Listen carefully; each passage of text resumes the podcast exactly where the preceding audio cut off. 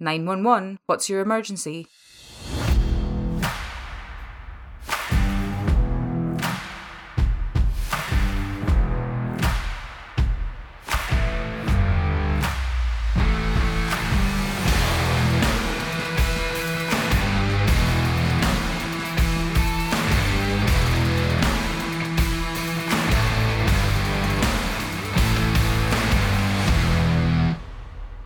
Hello, and welcome to episode two of Dispatch, a 911 podcast.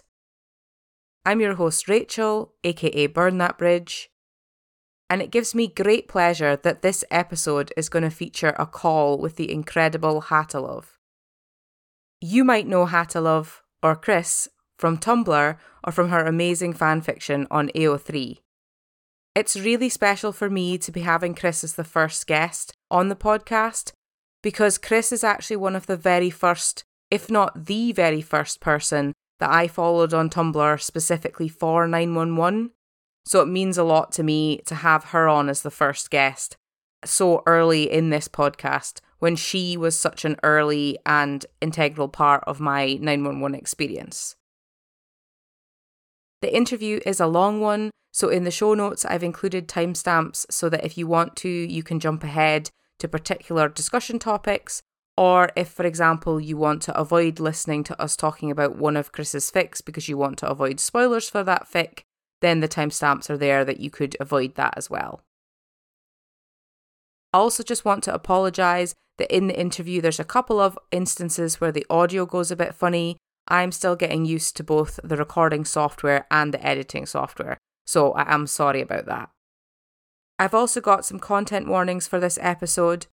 In the call, we talk about canon typical injury, there are mentions of death, we talk about therapy, depression, postpartum depression, addiction, and we also talk about homophobia and internalized homophobia. And although the discussion itself is not explicit, we do talk about sex. If you'd like timestamps for when these topics specifically come up, then please just let me know. Kris gives some recommendations for creators and their fan works at the end of the interview. I've put the links to these works and to the creators in the show notes. I've also put Kris's links and the links to those of her works that we discussed in the show notes. Please go and give her some love and also check out the creators that she's recommended. I hope you really enjoy the interview, and without further ado, here is Dispatch's first ever call. Okay, so today I'm joined by Hattalove or Kris. Hi, and welcome to Dispatch. It's fantastic to have you on. I wanted to say just before we get started that uh, you made your Hattalove account on AO3 uh, in 2012, I believe. Yeah, I think so. Yeah, and I assume did you make your Tumblr a, a similar time? Around, I think it was 2011, but yeah. Yeah, yeah. So you've been involved in that for a long time.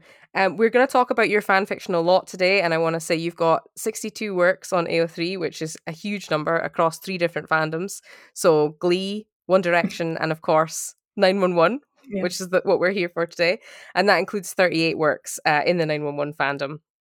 And as I say, you're also on Tumblr under the same name uh, and there you're posting about the show, uh, and sometimes you've got some gifs and sort of uh, poetry edits, picture edits, and things like that about 911. And also, just uh, I like you have a bit of commentary about the show on there as well, which is great. Sometimes, yeah. yeah. When I have intelligent thoughts.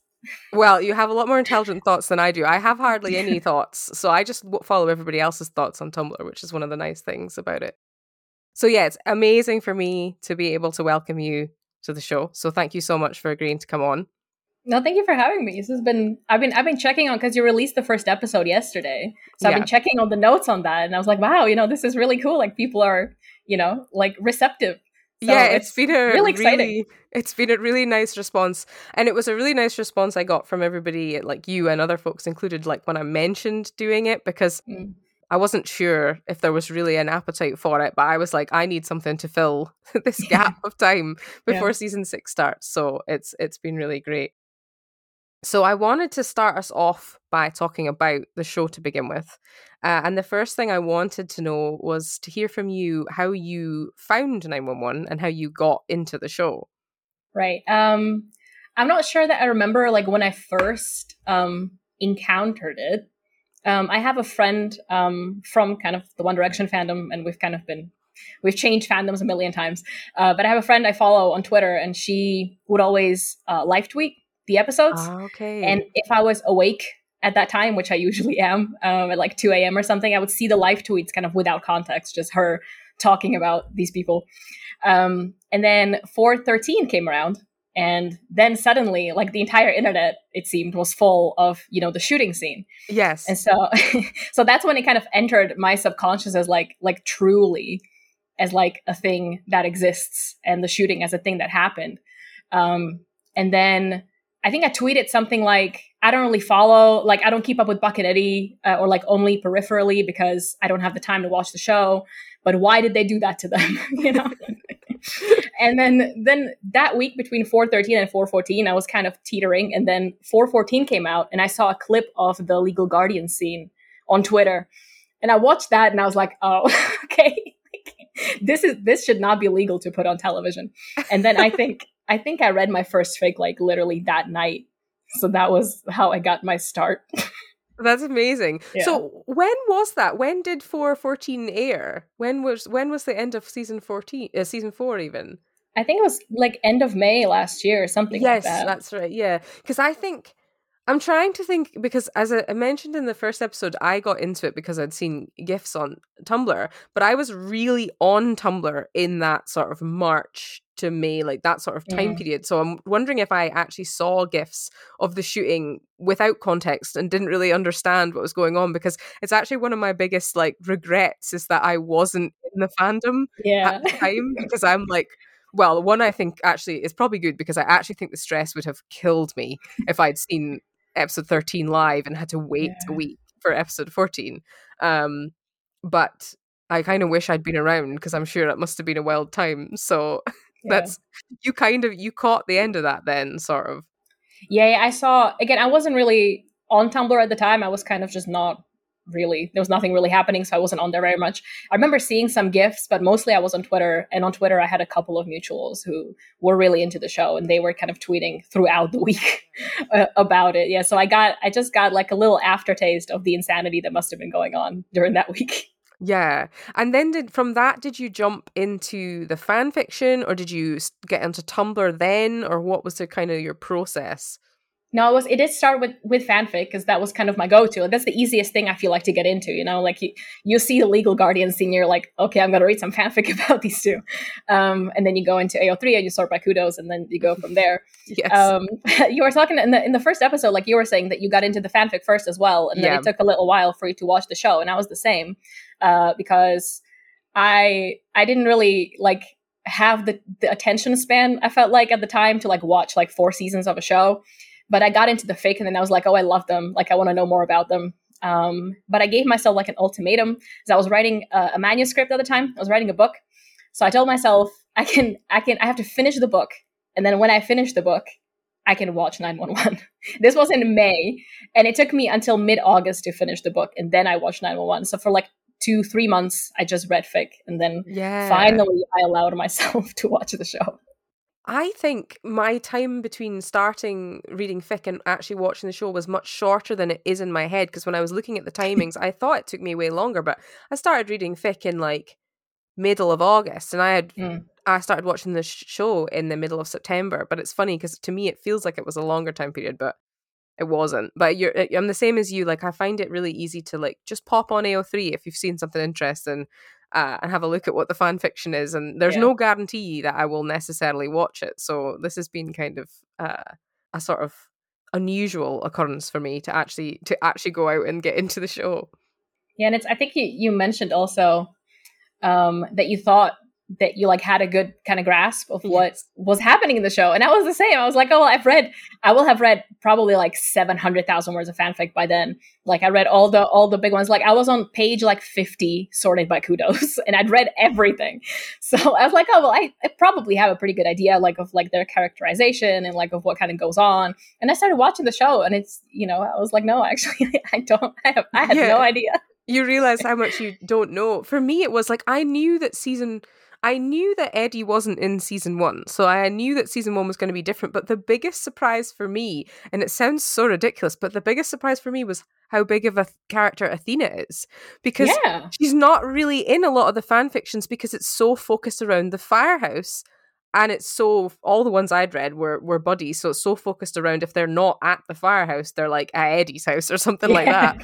And so I was like, oh my gosh, Athena is like a main character, and like I remember in season one, like I just loved her. I was like, oh, she's great. Like I just, and it was such a surprise for me because she hadn't, she just kind of seemed like a side character from the from the fan fiction. So that was one of the biggest things like for me was to discover that like oh it's not just the firehouse it is also like yeah. dispatch and like athena and like the rest of the families as well so it's funny what you think yeah what you think the kind of small bubble that fan fiction can sometimes like fall into um you obviously as i say similar to me fan fiction first then the show yeah. What made you actually watch the whole like what made you carry on like start the show, carry on, finish the show and like now be awaiting season 6?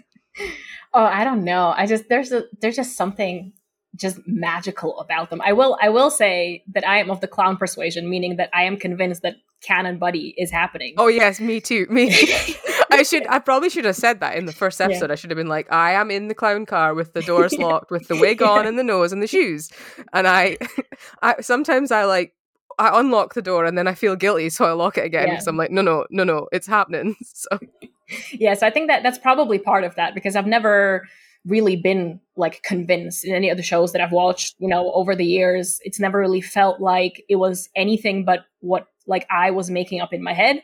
Um, or kind of like wishful thinking type of thing. Yeah. But in with 911 or with Buddie specifically, I feel like it actually genuinely has kind of um, like we're we're not just imagining things. Um, no. So that was that was part of it.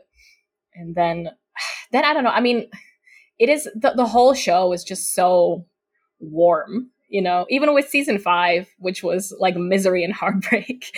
Um, but it's still, you know, because the, the core of it is like the love that these people have for each other. And there's something really just affecting and kind of really charming about that. And it feels, it, it never kind of, it doesn't feel like it's too cool almost, which is, you know, it doesn't like, it's not afraid to be really genuine. Um, which I, I really liked. So I, I actually genuinely enjoyed the show as well. But the first the first um, time that I watched it, I've rewatched it once now, but the first time that I watched it, I was also like live tweeting and stuff. So it, it took okay, me forever. Yeah. Um, but it was like, there was so much to take in. So I, I, feel like I didn't really get until the second rewatch, which I just finished like a couple months ago. But I didn't really feel, I, I feel like I didn't get everything the first time around. But yeah i don't know it's just it's it's just a good show you know it is a good show this is the thing like my, my sibling is confused because they don't really they're not really into fandom at all and anything like this and whenever i come to them and try to talk to them about like anything to do with fandom. They're like baffled. But they're like really baffled about 911 they're like how did you get into this yeah. like us network show that you have to sit up at 2 a.m if you want to watch live? And i'm like tumblr. Tumblr yeah. got me in. And then i stayed for the characters like and yeah. for the show. So um yeah it's a bit it's a it's a weird one. It, it's a, it's a weird one i think. But um it's funny how like how it's similar sort of experience with with the show because i yeah. i love how it's quite fun but then at the same time it's also extremely hard hitting and it's just for me as, as i mentioned in, in in the first episode of the show i like the found family uh, and the actual family but like the blended family type aspect of it as well is is a big thing for me Oh god, can I just shout out Michael's storyline in season one? Because um, watching it the second time around, just just recently, it just made me realize how amazing it is. Yes. Because the the first time when I was taking everything in, and I was like, "Where's Eddie? Where's Eddie?" Like, I was really like, focused on like, "Oh, when when is the buddie of it all gonna happen?" Yes. But the second time around, it just it made me cry. Like every episode is just so beautifully done, and the way they craft it later on as well, the way they kind of blend, like you said, you know, him and Bobby and Athena and the kids, is just so amazing. Like it's one of the one of the best parts of the show, actually. I think. Oh, it is, and yeah. I, and I, I I think I didn't like remember until I was rewatching season one how early, like they literally introduce it immediately that storyline, and I it's so impressive the way they did it, and yeah, that the way they have him and um like Bobby and Michael's relationship later on is really important to me. So I'm very sad that we had to have the exit uh, of Michael in season five, but it is what it is, I suppose. But it was amazing while it lasted. Yeah, I miss him so much. Like I just started rewatching season five, and even in season five in the beginning, he's just so like him just being there. He's such a I don't know. He's so warm. Yeah. so I just miss him. When I was talking about my favorite episodes in the last uh, in the last episode of the podcast, I was like, "Oh, I never even remembered about the episode where they have that scene where Michael and Bobby team up to try and solve the crime, and they're like in the dumpster." And I was like, "That actually is probably one of my absolute top moments yeah. in the whole show. It's so silly, but just them like they're just them, their antics together is amazing. So yeah, that scene where it's like Michael's waiting for his partner in whatever it is, charades or whatever they're playing. It's just it's so cute, and I'm I'm so obsessed with it. oh no, they're so cute. But it's it's funny what you're saying about how you were waiting in season one. You're like waiting for Eddie because I as I mentioned, I, I voice made myself voice notes after I mm. watched a couple of the episodes, and I re-listened. I wa- listened to the one recently where I just I made after I'd seen uh the last episode of season one and the first episode of season two, and uh, in the last episode of of season one, I'm like talking to myself about how in the episode I was like when it, when Abby's leaving uh, and Buck is obviously devastated apparently I was telling myself that when I when I watched that episode, I just sat there going, "It's all right, but we're gonna get you your husband. We're gonna get you your husband in the next episode. We're gonna get you your husband." Yeah. And I'm like, my neighbors, if they could hear me when I was watching that show, because I bet I was actually saying that out loud. My neighbors must have been like, "What is going on in that apartment?" Like seriously. or you're just invested, you know? Yeah, overly invested. Yeah. um, so what I wanted to ask as well is you kind of touched on that in terms of what, what why you stuck with the show, but things that you like is the thing you like best about the show then the kind of the warmth of it and the the love and the family aspects with the characters uh, yeah, I'd say so. I mean, part of it was also I forgot to mention why I stuck with it was also I just like fell in love with Eddie, which is not difficult to do, yeah. you know. But you just like, and he was he was so hyped up in my head, obviously, um, and then I had to wait for him another season, so it was like even more kind of anticipation. And then I met him, and I was like, oh, that is that is he, the love of my life. so, um, but yeah, I think over overall about the show, I just yeah, I think I think the I guess the vibe because there's so many kind of procedural shows and kind of shows that do the you know whole kind of different calls and stuff that you go out to, but not all of them are. I feel like that good at maybe handling that format and balancing it with the kind of long term development of the characters. Um, and one of the things about the calls on 911 um, specifically uh, is that they just make them so like emotionally affecting immediately. And I've n- never really experienced that. But I the um, what episode is it? Was that worst day ever? In the plane. Oh, the plane, yeah. where where the guy calls in with the voicemail. That made me sob like a baby. And I don't usually even like I don't cry that often at like TV or movies and things. But I was I was just crying by like episode four.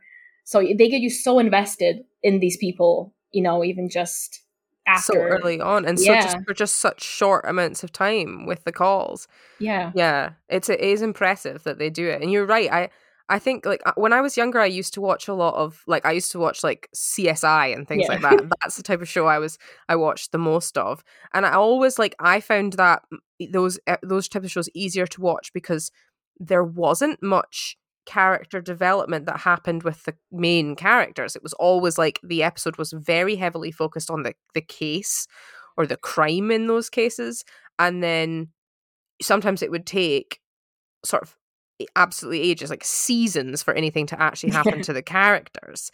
But with 911, I feel like they, as you say, they have such a good balance. Like they have both really interesting and uh, emotional cases Mhm. and some hilarious ones as well. Yeah. But then they also have a lot of character development for the main characters in every single episode. Um, Yeah. And I've never really seen it done like that. Uh, very rarely.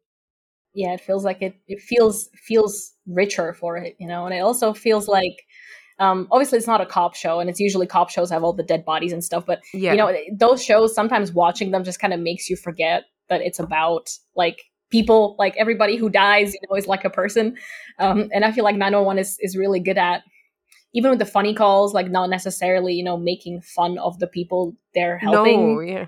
I feel like, and I feel like that's um, that kind of goes along with the way the characters approach like their jobs, you know, because they're all kind of helpers and healers, and they they're really really good people, you know, at their core, and they just like they want to help even if it is you know something really stupid. Yeah, like somebody trying to climb out of a window about a date gone very wrong. Yeah, I love that call. That call's so funny. Yeah, you're right because you are right. Most of the procedural type shows are cop type shows, and Mm. then there is a lack of the human aspect because the human is dead most Yeah. of the time, especially with CSI, which is, as I say, was my kind of main thing. And it is, I suppose, yeah, it's it's a good a good showcase of like the emergency responders are, are such a good showcase of the good that they can do and Mm. the help that they can give. Um, and so it's a really it's a really like for me i find it a really special show in that way Yeah. so you kind of mentioned there that your favorite character or that you fell in love with eddie so is he your favorite character then Oh yeah, absolutely. and that's an easy is that an easy question for you then Yeah. who's your favorite character okay i don't i don't feel so bad then about my me being like it's very easy for me to say that buck's my favorite character yeah, no. but I want to ask a couple of other sort of trickier questions. So I'll, I'm going to ask this as like one one question, but with two parts because I feel like it's it's helpful to know both of it. So, firstly, what's your favorite scene in the whole show, and what's your favorite episode? So, whole episode versus favorite scene. They could, I suppose, technically your favorite scene could come from your favorite episode, but in case they're not the same, and in case it makes Yeah. a difference, favorite scene and then favorite episode. See, I tried to think about this when I listened to to the first Yeah. episode, and you, you were kind of trying to pick yours, so I tried to pick mine, and I just got nowhere. Um, but I think actually my favorite scene, um, I might be influenced by the fact that I just saw a gift set of it like yesterday, but um, the scene at the end of Buck Begins where Bobby delivers Buck to Eddie, like they're married. Um, that Yeah. just it makes me just claw at the walls. It is just so it's so loud the way it ends this kind of whole arc of you know Buck kind of finding who he is and not knowing who he is, et cetera, et cetera. All that you know really kind of hard hitting, emotional, heavy stuff, and then you get the team coming to rescue him, and he gets his moment with Bobby and with Athena and with Hen. But then he gets a separate moment with Eddie, and it's that moment, and it's it's about like explicitly about being known, and it just like when Eddie looks at him real gentle, it is just I just can't cope with it. Eddie's got to stop. Well, I don't want him to, but he's got to stop looking at him real gentle because I can't cope with it. honestly. Yeah, so I feel like I just I, I come back to that scene so frequently. It's probably I mean I would probably give a different answer tomorrow, but it's one of those Yeah. questions that you know it depends on your current kind of emotional like where you are emotionally. at But the what, moment. definitely one of your top scenes then. Definitely, yeah, yeah, yeah. And then I was thinking about like my favorite episode, and that just that's so hard. Um, I thought of 414 or Mhm. 413 because they're obviously, I mean, they're the episodes. Yeah. and like 414 has it all. Like it has the Buck breakdown and him staying with Chris and the, Oh, the legal no. guardian Oh, I scene. and- yeah. You're gonna make me change what my favorite scene, what my favorite scene is now. Gonna be like him in Chris's room crying to Chris, like it's so much um yeah but also i was thinking about i think season three possibly because i wasn't here for it obviously it feels really underrated to me sometimes. Mhm. um especially not to be spicy but the lawsuit arc is actually so great and i'm a big fan of it. And that like that that kind of triptych of episodes like triggers rage and monsters is is actually really great. Like when i watched it recently kind of back to back i was like really impressed by the way the story kind of weaves through even though it feels a bit short um for everything that they cram in there um but that's that's also one of the one of the ones that I really like. And then there's the you know the classics like like Jinx and Treasure Hunt and things. But like the episode that I would say immediately, like somebody who like doesn't know or somebody who doesn't care to, to hear me go on about this for five minutes. Um, if somebody just asked me like, "What's your favorite episode?" It, my immediate answer would be Stuck because that's the episode that I just put on. Like if I'm like, I want to have 911 on, I don't necessarily want to focus on it. I just want it to have it on like as a kind of comfort type thing. I would always go to Stuck because that episode is just like I, I see the opening montage of, of Eddie and Chris yes. getting ready, and it just I just have a smile around my entire head because it's so sweet. It is such a good episode. I rewatched, as I mentioned, I'm doing a rewatch with my parents, which is what first time watch for them, and we saw Stuck not that long ago, and I well, I just remember I was excited for Eddie to be introduced anyway. Yeah. But like I've been trying to not make it obvious that I ship Buck and Eddie to my mm-hmm. mum because she knows what I'm like. So I feel like very easily figure it out. And I didn't want her to like I thought like if she knows that I ship them, then she's gonna like she, she's that's gonna color the way she views this yeah. show. She's mm-hmm. gonna wonder what on earth's going on with Shannon and like you know things like that. So I was like, she can't know. She can't know. but I still, before Eddie joined, I was like, I was like, can I give you a spoiler about this episode? And she was like, uh, and I was like, can I just tell you we're about to meet my second favorite character? and I was like, I've probably given it away just by telling her that.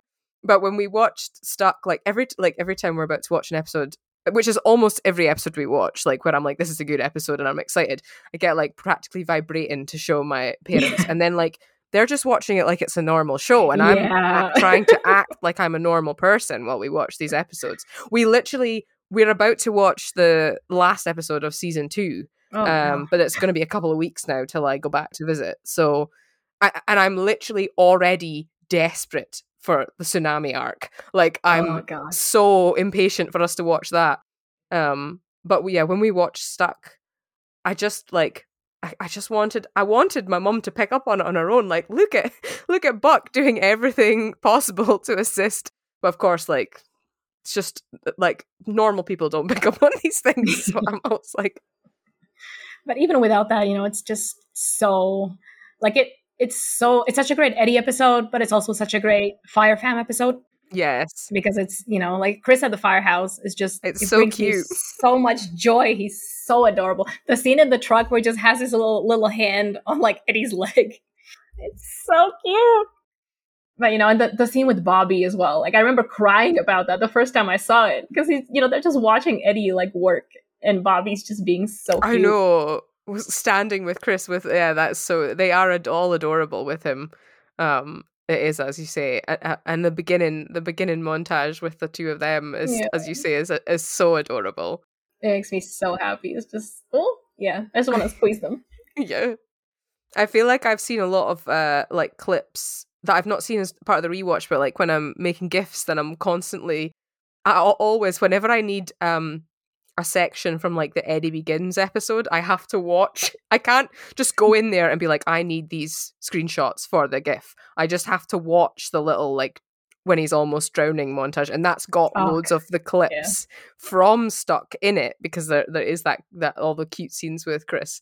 And so I feel like I've, that's the bit of the show I've seen the most, but not in Stuck, in Eddie Begins. I've seen the clips from Stuck in Eddie Begins because I cannot skip that part of the episode, even if I just go there to get like five screenshots or something. I'm like, no, I can't leave. I need to watch this first. So.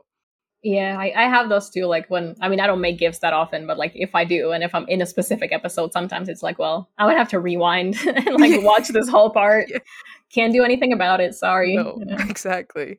But that's the thing. Uh, it is really hard, I think, to pick a favorite scene and a mm. favorite episode. So thank you for being a good sport and giving it a go.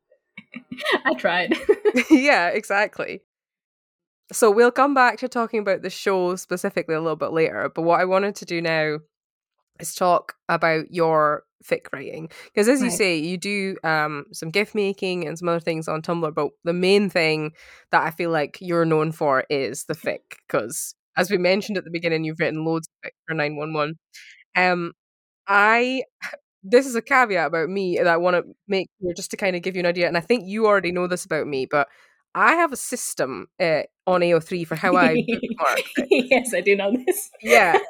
So my general rule of thumb is, in order to keep my bookmarks a manageable size, I try to only bookmark one fic per author. Now, obviously, that doesn't always work because sometimes you bookmark a fic by an author and then they post another fic and it's like equally as good or it's even more amazing. And so you have to add that other fic to your bookmarks. I don't, I'm not really mean to myself and like force myself not to bookmark something if I feel like it needs to be in there. But I try to keep myself to one bookmark per author. And I usually am pretty good at that. There's a few authors where I have like maybe two, maybe three, maybe four fics of the same author in my bookmarks. I've got 20 of your fics in my bookmarks. Not 20. 20, 20, 20. Oh, and that's no. and I think I'm more strict with myself about you because I know I open one of your fics and I go, I can't put this in my bookmarks. I, I cannot put this in my bookmarks. And so I think I'm constantly like extra harsh about whether or not it's getting bookmarked. And there's still 20, like there's, tw- I remember when I realized, because I don't think I initially, I, when I first bookmarked your very, the first fic I read, don't think I realized when I was reading the next one that it was yours immediately. And then I, I was like, I've bookmarked like three fics now in a row of yours that I've read, and I was like, I have to, I really have to stop. But I just feel like that's a, if anybody for any reason hasn't read any of your fic uh, and is wondering if they should, that's my advertisement. My system has been completely derailed. I'm Sorry. furious about it, uh, except for how I'm not furious about it because obviously what it means is that you've written so much amazing fic that it all needs to be bookmarked. But sometimes I go in and I'm like, I should just bookmark this now before I've even read it because I know it's going to happen. Um, but yeah, as I say, I think I try to be stricter, and I still have twenty in there. It's totally. You should. You should uh, be ashamed. You've totally ruined my system. I should stop writing. it. no, no, no, no, no. You. Oh no, I'm gonna. get If you ever, if you ever do stop, you'll be like, it's it's, it's Rachel's fault. She told Kris that she'd ruined her system. Um, but the first fic, I wanted to talk to you about the first fic you wrote for, or at least the first fic you published uh, for 911, which was uh, I Don't Swim and You're Not in Love, uh, which is a long one shot that you posted in September. And I was interested today. I was like, hmm, wonder when I read that fic. And I read it the same day you posted it because my Oh. bookmark is dated from that day. So I that's the first fic of yours I read, and I think I actually legit read it on the day that you posted it. Uh, and bookmarked it on the day that you posted it. and Love um, that. so that one is, as your uh, summary uh, sort of boils it down to, just for anybody that's not read it, is uh, Eddie cooks, Chris domesticates a slug, and Buck tries to figure out why he hates his best friend's girlfriend. To everyone's immense shock and surprise, it goes badly. Um, and uh, as I say, that's a that's like a long one shot, so that's like just over thirty, like thirty two thousand words, and I really love that fic and always remember when I read it because it was one of the first. I think it was probably one of the first new fics that I read, if that makes sense, because I only Mhm. got into reading the fan fiction at sort of mid end of August. And to begin with, I was like you, I was in, I was sorting by kudos, I was reading all the fics that already existed. Um, and I think this was one of the very first ones I read that was had like recently, or as I checked today, uh, literally just been posted. Um, so although that's the first fic that you posted for 911, was that also the first one you wrote, or did you write anything else before that never saw the light of day, or that saw the light of day later on? No, no, no. That was that was the first that was the first one I wrote. Yeah, just started writing it and then finished writing it and I published it. Yeah, yeah. Well, that's amazing. I think if that's the the very first one that you wrote, because so this is a a, a Buck POV fic, and I feel like you just write him effortlessly. It certainly felt that way. Did it feel effortlessly when you were writing it?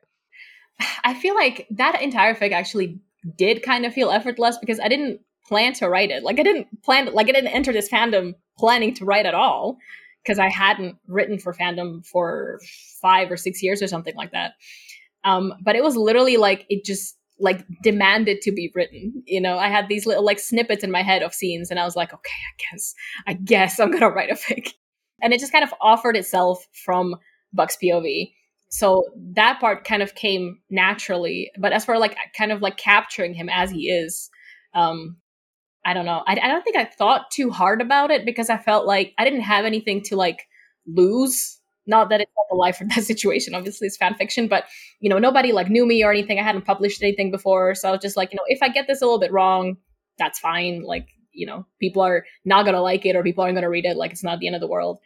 Uh, so I feel like I didn't overthink it the way I overthink things now.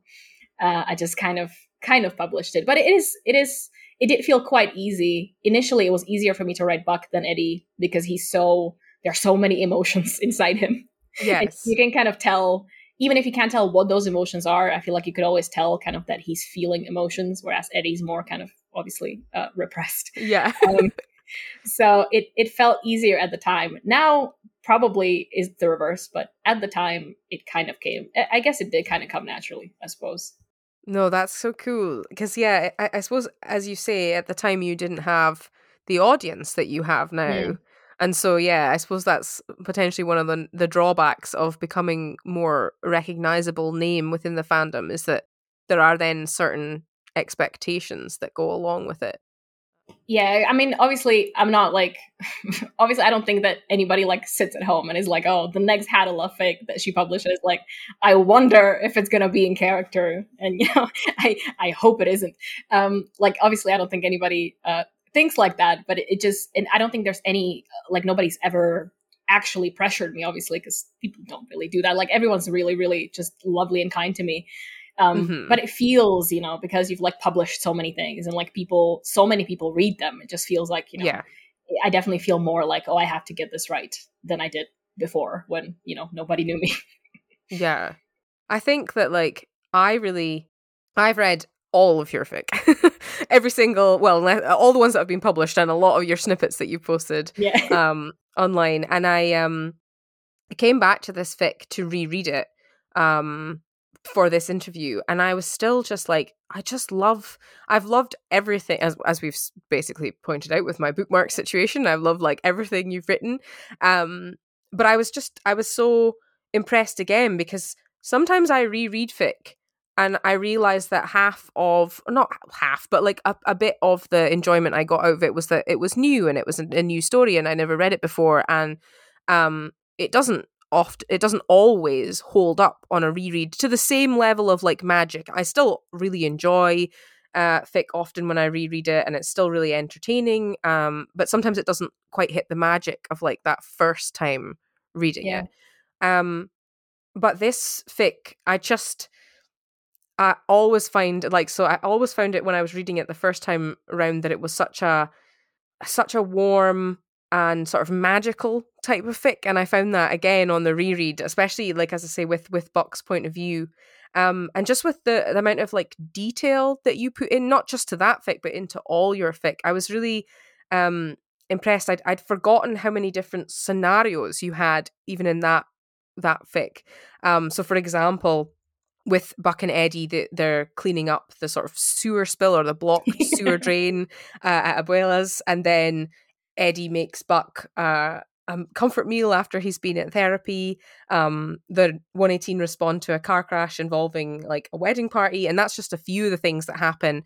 Uh, I think from like the first half of this fic, which as I say is a long, it's a long one shot, but it's not like uh, like it's not like a full length novel type fic, and that's yeah. still a lot of different uh, things that go on.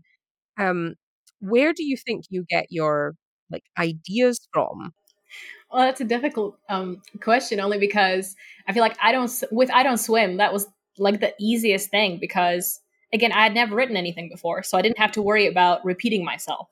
So I could just I could just be like, you know, I really want to see like a scene where Buck and Eddie like babysit Jee-Yun, you know, and I could just yes. write that. And I wrote I was like, it's so long, it's like four thousand words or something. So I wrote that scene, you know, or like that's a um, great scene, by the way. That's on my list of things to ask you about. So just gonna get that in there. I don't care how long that scene is. A plus scene. yeah, so that was, you know, it was kind of um I had just finished watching the show and so it was just my head was completely just full of it and it was all these little things like, oh, I would like to see this, I would like to see that. And because I'd never written a fic before, it was just like I just grab all of those things and wrangle them into some kind of coherent whole. Yeah. And you know, bo- boom, it's a fic. Um, so with with that fic, it was it was a lot easier. And then I feel like especially recently. I mean, I've been working on a fic for like a month straight, and it just feels like all they do is talk. Always, I'm like, oh my god, like stop talking, do something, go somewhere, and they're just in the kitchen talking. All is this time. group, is this the group fic? yes. Well, isn't that what it's supposed to be about? Aren't they supposed to be talking? Yeah. yeah.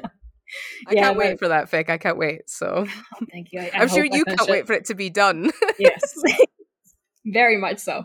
But yeah, so I I don't really know. I mean, I don't. A lot of the time, I start writing like I, I kind of pitch like the first two or three lines, and then it kind of goes elsewhere. Mm-hmm. Like for example, the park scene. Like I had, um, I only had a very vague outline for I Don't Swim because again, it kind of came out by itself. Um, but there was, I think I I just had like some kind of like group scenario. And then from that, it was like, oh, you know, the kind of group barbecues or whatever that you always read about in fic. And I thought, okay, that, that's that's a great kind of setting. But then like the slug thing, like Becky the slug. Yeah, Becky the slug. Um, she just kind of happened, you know? It was just I needed a reason to I think I'd, I remember I needed a reason to get Christopher away. Mm-hmm. Um, because Buck was gonna be all sad and existential about Eddie and Anna and and you know so i gave him the grapes and then chris like ran away with the grapes to the slug and so i just inserted the slug in there for that reason and then it kind of you know colored the rest of the scene so it just a lot of the time i'm just sitting there and a, a thing will pop up in my brain and i'm like okay well might as well yeah and I think um, I've actually got. I might actually even read it just now because I have a that a little bit of that section here, which will be a good example. If you don't mind me reading it, this no, is, no. as you say, just about the about the grapes. So this is yeah. uh, that Buck has just given Christopher some frozen grapes, and he's kind of given them to him as if there's some like illicit thing that yeah. he shouldn't be allowed to have, and that becomes apparent why that is the case uh, in this bit here because uh, you write Eddie raises a sharp eyebrow and his eyes are warm as always, capturing Bucks and not letting go. I said no frozen grapes. In your freezer. Buck raises a finger and wonders how obvious it is that he wants to just tip forward and sway into Eddie and breathe him in. I lovingly froze these at home so your son can have a cold treat on a hot day, and I'm getting him to eat fruit. You should be thanking me. Eddie takes a step closer, somehow his gaze goes softer still. Thanks, Buck, he says, so quiet it barely makes it across the space between them. Buck wonders if he could chance a hug, some kind of official conclusion to these two weeks of torturing himself for absolutely nothing. Because not a thing has changed about the pull he feels when he sees the light hit Eddie's eyelashes and the bridge of his nose. Nothing has changed about the way Eddie cocks his hip and tilts his head like Buck's a mystery he's trying to solve, or about the fact that Buck wants to put his mouth on every inch of him, or about the crushing, crushing guilt. Not a thing has changed about Eddie, who is devastating in the simple way he gives Buck everything and doesn't expect anything in return. As if she could hear him telegraphing his sad, gay thoughts, Anna appears at Eddie's elbow. I love that section because this fic, because it's Buck's POV, and as you say, yeah. he feels everything. This is just like peak pining. Like yeah. the whole fic is just Buck in his brain, like desperate for Eddie, hating himself that he's desperate for Eddie, and like trying to not hate Anna because for the simple fact that she's with Eddie and like failing. Um, and I love that, like, even though this is so much pining, it's also hilarious. And I feel bad for laughing because I almost feel like I'm laughing at Buck's expense. But I thought you did a really good job with balancing the uh humor in this too because it, it could have just been misery incarnate for Buck the whole way through. But like, I really feel like you uh, get it so that as the reader, you are feeling his like pain and pining along with him. But then the next second, you're reading a line like that about him uh, telegraphing his sad gay thoughts loud enough that Anna can just sense it, mm. uh, and you're you're laughing out loud. So, do you find the humor like does it come naturally to you to write the humor? Um, I don't really know. I maybe not naturally, but maybe it's like because I used to way, way, way, way back, like way back, um, before I even wrote fic in English. I had this group of like online friends um, who wrote fic for a fandom that I'm not going to mention, but um, but they were all just. I just thought they were the most hilarious people to ever walk the earth, and I just wanted to be like them so bad. And so I every time I wrote, I just tried so hard to be funny. Mhm. And I think this was when I was like 14 or something, and I'm 26 now. So for the past 12 years, I've just been trying so hard to be funny all the time that um, I have to kind of consciously like try to put in the humor, but at the same time, it's it's difficult to balance it. Like for example, that section that you just read, right? Because it gets kind of really it gets really sad and really like kind of you know yearny and then i always kind of hesitate like how because when i want a tonal shift like how do i execute the tonal shift you know like can i just throw in a sentence like that like is it going to feel natural or is it going to feel like it kind of d- takes the reader out of the scene um so i overthink i think that part of it Mhm. but I feel like the the the kind of the the funniness of the funny parts, which mind you, I I am always like I don't think this is funny, and people tell me it's funny, so I don't I don't always do it consciously. Um, but yeah, sad gay thoughts obviously that that is a that is a deliberately kind of meant to be funny type Yes. of line. Yeah. Um, but yeah, I don't I don't always I don't know I, I do I do overthink it most of the time because I I I don't know I've just been trying to be funny for so long that I don't think it's possible for me to like not be trying to be funny, you know? Because I just I just want people to think that I'm hilarious. I think it comes across really naturally. Like obviously, That's as you say, in in that it, in that particular Mhm. excerpt that I just read, it, it's clear that you've you've put that in. Like you've deliberately placed that line there to give Yeah. that kind of tone shift, and it fits in well with what I feel like is what Buck's internal sort of monologue would be like. Um, but it doesn't it doesn't feel overdone, and obviously you don't do that type of thing every single time you're making Yeah. something funny. And I feel like a lot of uh, the humor comes across very effortlessly. So even if you are trying and doing it deliberately, it doesn't it doesn't read that way to me like at all. I do sometimes get lost, like when I'm writing a scene and I'm like 2,000 words in and it's just been sad.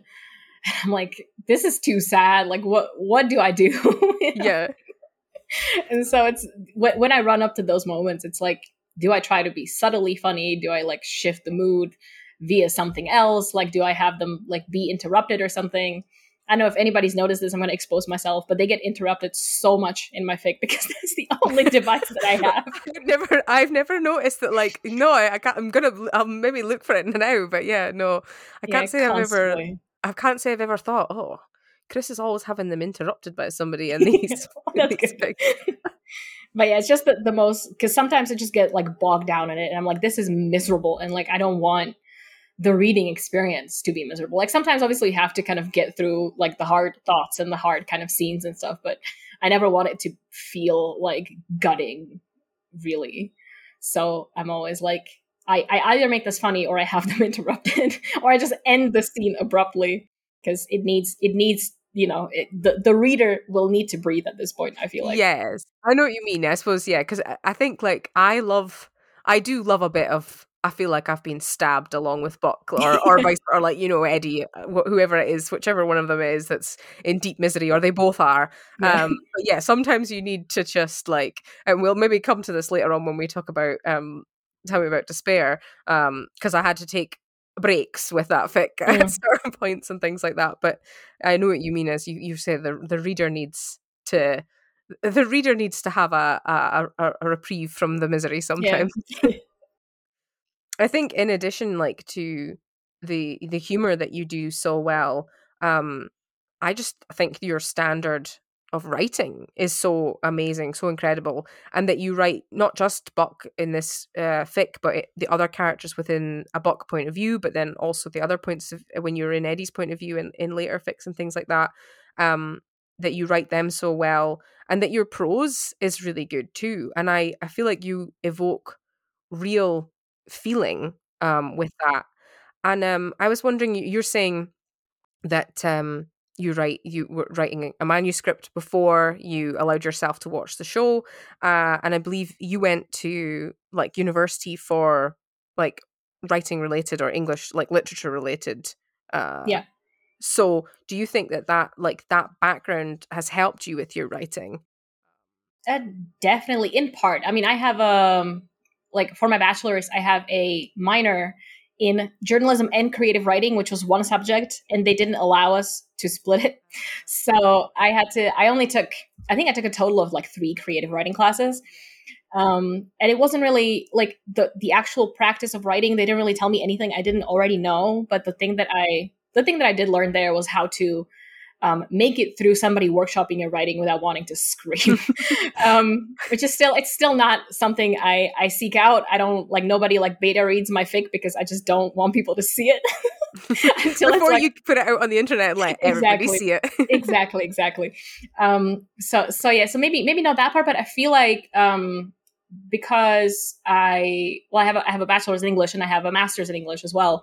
Um, and uh, before I went to university, because I went to university in the UK, and I'm obviously not from the UK, I'm from Eastern Europe. Um, I had never written like an essay ever in my life. Um, I don't really know because okay. because that's not part of the school system here. Yeah, ah, really. Okay, yeah. Um, so I didn't really know like how to do that, like how to structure that type of writing, et cetera, et cetera. I didn't really know what English was because I was taking my degree like mainly for the creative writing and journalism part well, mainly for the creative writing part, but they didn't allow us to split it. Um, and I had to pick three subjects. So I picked like intro to Spanish or something that I was going to drop anyway. And then I was deciding what to pick. And I, I picked English without really knowing what it's about because I'd never taken that kind of English because English here is about learning the language.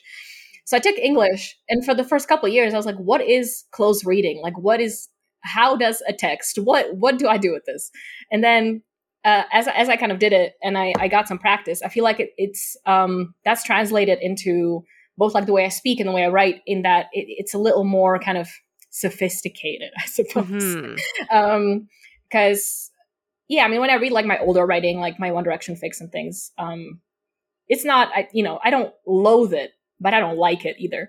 Um, and I, I, I like this writing a little bit better. I feel like when you spend because it's been what six years, so I spent six years kind of analyzing other writers and the way you know the way they construct stories and and kind of what you know how they kind of create a specific impression on a reader without making it obvious that that's what they're doing um, that kind of thing. Like when you when you spend so long thinking about that then I, I feel like it has to reflect a little bit in what i write as well. So i feel like it's definitely helped me kind of fine tune i guess my writing. Yeah. And i think you found like your own really distinct like style. Like I feel like I always know when I'm in one of your fics that it's your fic because it like feels like your fic. Um I don't do that on purpose. I don't. I don't know how yeah. I do that, but it's nice. No, I, I, can imagine that it's yeah. You're not. It's just. It's just the way it comes across naturally. Um, mm.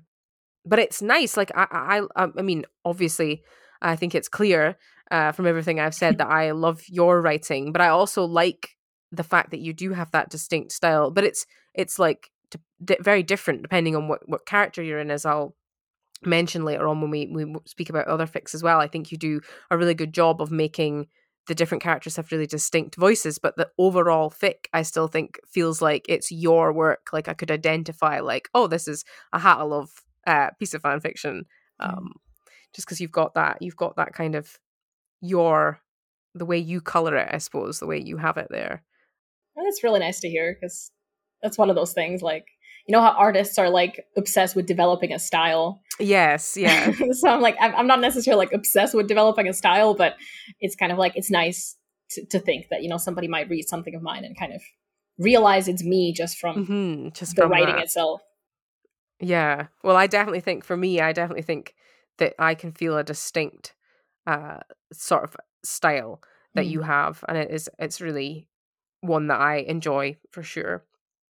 So what I wanted to also ask uh, like specifically about this fic was there's a particular I'm not going to read out an actual section about it, but there's a lot in this fic about Buck being in therapy. Um, and there's a particular section where you have him thinking about how he's not a good person. Um, he thinks he's not a good person. He's like not fundamentally good in the way that he thinks other people are. Um, and he's thinking to himself about how he's trying to be good and, and he's kind of thinking about the different things that he does, so like some charity work and things like that. Um, and I thought it was really interesting the way you put it because you have it that he's thinking that he hopes one day that he'll be able to explain to like his people, like the people that he loves, that the reason he was doing those things was to try to be a better person. Mm. And he hopes that essentially he's thinking he hopes that he'll maybe still get to keep them because he somehow seems to think as you can it is like perfect buck mindset that everybody's going to decide that they don't want him anymore because he was trying to be good. Um it's just like such a, a classic buck uh sort of thing and i really like how i just thought that was so unique the way you sort of phrased that. Um and then I'm not gonna, as I say, like won't spoil exactly how, but you kind of circle back to this point later on in the fic. Um, and you you mentioned that you didn't have like a massive outline for it when you were doing mm. this. So do do things like that for you, like callbacks? Um, do they kind of come in naturally, or do you have some degree of planning for like when you're going through writing a fic? Um, well, it depends. I mean, with with this fic, I like I said, I, I, I didn't really. I don't even know. I'm not. I don't know if I know what you're talking about. That's always going to be the way. No, you definitely like you. Eh, you kind of invoke it again later on. That same idea okay, about okay. him being a, a being good or not good. I suppose. Okay, well, I, I, mean, I believe it. It's it's likely that I did that. Um, yeah, just I just can't remember like the specific uh specific section. Um, but I, I think it's like a 50-50 mix, I suppose, because um, I do plan a lot more now, especially the kind of longer fics, Um, unless the length takes me by surprise, like with the group fics. But uh, anyway, um, but yeah like when i obviously there are some some things that I plan kind of intentionally to be um like circular or kind of refer back to each other mm-hmm. um when it kind of feels appropriate you know or like this is this is a moment of character growth that i can kind of emphasize by you know calling back to like a time before when the character was you know less less grown Yes. Um, so so I do that sometimes, but sometimes sometimes uh, it does just happen kind of as I'm writing. A lot of the time, actually, especially again with longer fic, um, I will actually do. I'll, I'll, just do it by accident. Like I will, especially when it comes to um, like describing like inner thoughts and kind of sensations and that kind of thing. Um, if I write like I write a section and then a month later I'm writing a section like thirty thousand words later, and then I read it back and I realize that I described a certain type of feeling in like basically the same way. And so then I just like tweak it a little bit. So it seems like it's intentionally calling back to that, but it's also kind of developed. So sometimes I do it do it by accident as well. Um, but the kind of really big, kind of emotionally resonant moments, I think I try to plan. I mean, there may be, it might be that I've done it sometimes just kind of on impulse, but I can't recall like an example, I guess. No, that's interesting that as well you're saying that your kind of your process has changed a bit that you plan yeah. more now than you did before and I can understand for the for the longer fics that that mm. would be the case.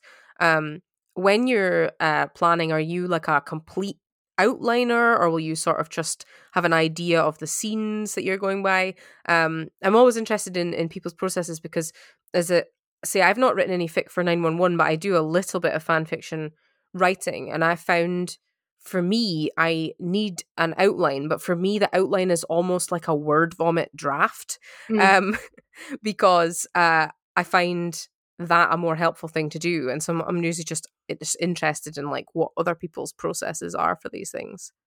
Yeah, well it depends um largely on the length or like the projected length. Um a lot of, like when I write like a just like a little one shot like a prompt fill or something if it's got like more than one scene, then I will just write down like three bullet points, like scene one, this happens, scene two, this happens, scene three, this happens. Um, just very roughly, like two, two, three words, whatever. Just, um, just that I know vaguely where I'm going, or like if I have to stop, so I remember where I was going in my head, like the next day. Yeah. Um, but for the longer fic, especially, I mean, the the outline for the unrepression fic for Tell Me About Despair was six and a half thousand words. um, I wrote it over like three days in my notes app because I always write in the notes app um, for for these things, and I was like, why is this taking me three days?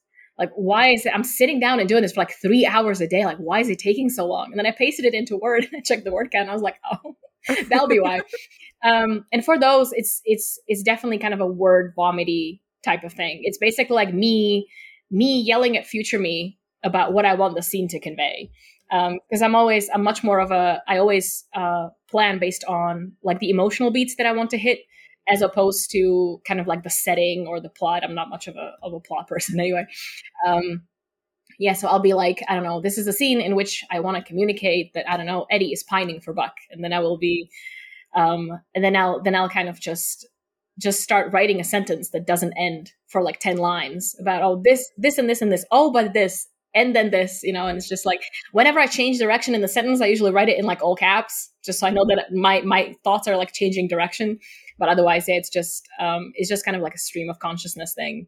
Um and i feel like that that helps me retain like the state of mind that i was in when i was trying to outline it. And i feel like that helps with also maintaining you know the, the the kind of emotional again beat that i'm trying to to hit there. So it'll be like again with the with the unrepression fic i did a lot of like i did like a um, mind map and i did yes. kind of like structured things but then the outline itself is just like numbers and, and yelling next to the numbers you know? so yeah. I think yeah you posted a picture of the mind map didn't you? uh, Yeah. that was so cool. It's it's interesting. We'll we'll talk more about um tell me about despair later on. Um but it's interesting yeah to hear the process and I like that you do it in the notes app as well because I, I I do I have all my notes for this in the notes app too. Like I have everything in the notes app, and I've done that thing before where you you paste something out of the notes app into Word, and you're like, oh, yeah that's why I have to scroll so far to get to the bottom of this whenever I want to add something. Um, so yeah, shout out to the notes app for Yeah. keeping everything in it. she's got us exactly. Um, so as I said before, I love the scene in this fic where Buck babysits Jee-Yun. Part of the reason for that is that in this fic, Maddie is as as she is in the show, but this is you know set before what we've seen in season five. That Maddie's really struggling with her postpartum depression, and I think you do really a lovely job of like handling that and how you show, as I say, this is a Buck point of view fic. So you're showing how Buck's thinking about her, how he's you know worried about her, the conversations they have. Um, you also showcase like how Chimney is obviously struggling, um, but how both he and Buck are both really trying um Mhm. for Maddie. Um, and as I say, there's this fic also has uh, a lot of emphasis on Buck being in like therapy as well, and as we'll talk about with Tell Me About Despair, which has got a lot of Eddie in therapy. Yeah. Um, was it sort of like important for you when you were writing these sorts of fics to uh, make sure that that was like included, that the, the therapy was included, and obviously like the reasons why they're attending therapy, or uh, in Maddie's case, wh- what she's going through with her condition? Was it important to you to make that sort of uh, a, a big focus of the fics as well? I guess. I mean, maybe maybe not necessarily. I don't think I set out necessarily to include it like in the beginning. Um, I didn't really set out to include anything. I just kind of wrote what came to me um, with that fics specifically. But um, it's it's more that if I am going to include, say, you know, Chimney and Maddie and and Jee-Yun, um, that I don't uh, it- because it takes place at some point in season four. Right? We we don't really know. The sniper hasn't happened because I could not de- deal with that. Um, but still you know if if they're going to be in the fic then i don't want to kind of gloss over it if if they weren't there then i wouldn't necessarily bring them in because the focus would be somewhere else you know but because and especially because it's you know buck babysitting Jee-Yun like by himself um which kind of then calls into question okay well why is he you know doing that? I mean we hadn't really well we have now seen him do it on the show but those were extenuating circumstances anyway but it's um you know it's it, it's kind of maybe maybe people wouldn't necessarily like question it like why he's doing it but i didn't want to leave it without the reason. Mm-hmm. and then then once i had the kind of opportunity to to justify it or to give a reason then i was like you know i'm just because i'm always i'm just trying to be nice to the characters always like that that's always my thing. I just i just want them to be happy and good and healthy and i want to be nice to them.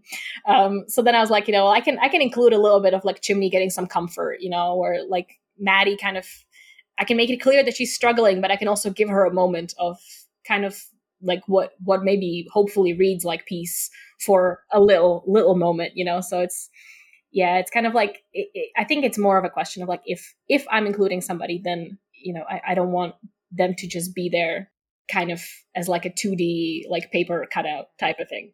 I guess. Yeah. I think you do a really good job of that, of making them, yeah, as you say, like a full character, and you're not hiding the rough parts of them in order to just sort of uplift, like Buck in this case. Um, I think that is a real strength to what you do is that every character that you write in uh, is a proper character.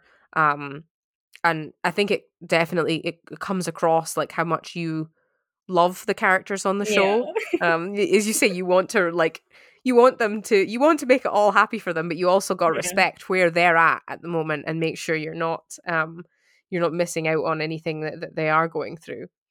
And as you say, you you give Maddie uh, and Chim this kind of moment in this fic where like they can have the evening to themselves because Buck is babysitting Jee-Yun uh, on his own initially. um, because this this is probably my favorite. It's difficult, but it's probably my favorite my favorite scene uh, in the fic uh, is that things uh, don't go so well for Buck looking after Jee-Yun. Although not really. I think he's just like he's doing a great job of Yeah. being Uncle Buck. He's just overthinking things probably. Yeah. And uh, you have this description of him carrying Jee-Yun rou- round and round the apartment, and she's crying, and he can't get her to stop because she's she's teething, and uh, he's crying along with her because she won't stop crying. And I just think like that's adorable, but also just like so Buck. Um, and then you have him essentially call Eddie because he needs help. Yeah. Um, and Eddie and Chris come over to assist, and I love the way you describe Eddie carrying Jee-Yun around and looking after her instead. I feel like me and Buck were both in the same mindset, just like Eddie with a baby. like that was me as well. like just like when I reread this, I was like, because I was like, oh yeah, because every time there's any hint of in any other fic I read of like Eddie with Jee-Yun, then I'm always like, well, where did my sort of like instinctual like just like heart eyes for this whole concept come from? And then when I reread this, I was like, oh, this is where it came from. I was like, it's because I read this Buck's point of view, him watching Eddie like soothe Jee-Yun when Buck wasn't managing it really, like, or he felt like he wasn't managing it, and I'm like, oh my god, I'm in love with Eddie yeah. all of a sudden because, well, not that I'm not, but it's as I say, like, I'm like, I feel like I'm in love with him the same way Buck's in love with him when I'm re- reading that scene. So yeah that was that was kind of like p- part of why i think it was it was easier for me to write this first fic like from buck's pov is because i love eddie so much and it's always like the pov obviously is an oppor- opportunity to get like into one character's head but it's also an opportunity to write the other character through the eyes of this character who adores them so much so for me it was just like oh i love eddie. So i'm gonna write you know i'm gonna write as buck. And i'm just gonna th- write out like this complete like wish fulfillment like eddie and a baby scene. And i was that's one of my favorite things to write because like like you said is I, I was literally feeling the same things. I was just like oh like yeah. Yeah just yeah. It is great, and I yeah, if uh, if nobody uh, if if some anybody's listening that has not read this fic and wants Eddie with a baby, go and read this fic. Eddie with with Jee-Yun is like it's adorable. So yeah, I absolutely love that scene. Um, and as I, as I was mentioning earlier, I think that like you keep, as I say, the humor in it really well because, as I say, like Buck is like he's crying because Ji is crying, and I was like, this shouldn't be amusing to me, but I am like sad for him, but also amused about the fact that I could just picture him like wandering around with tears streaming down his cheeks, just literally just just crying in sympathy with her. And when Eddie comes over, then he he picks up on that that that's what's been happening, and I just think the whole thing is extremely adorable.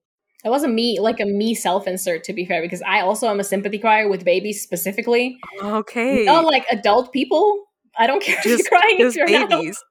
just like because babies they're so they're just so helpless and like they sound so plaintive when they're like they just want something and they don't they don't know how to communicate it so they just cry about it and i'm like oh my god you're so sad. Like i you know i'm just gonna cry about it too. So it was kind of inspired by me. I'm not sure that i would like stay crying for like three hours like buck would but um but I- it was inspired by, by Yeah. real life.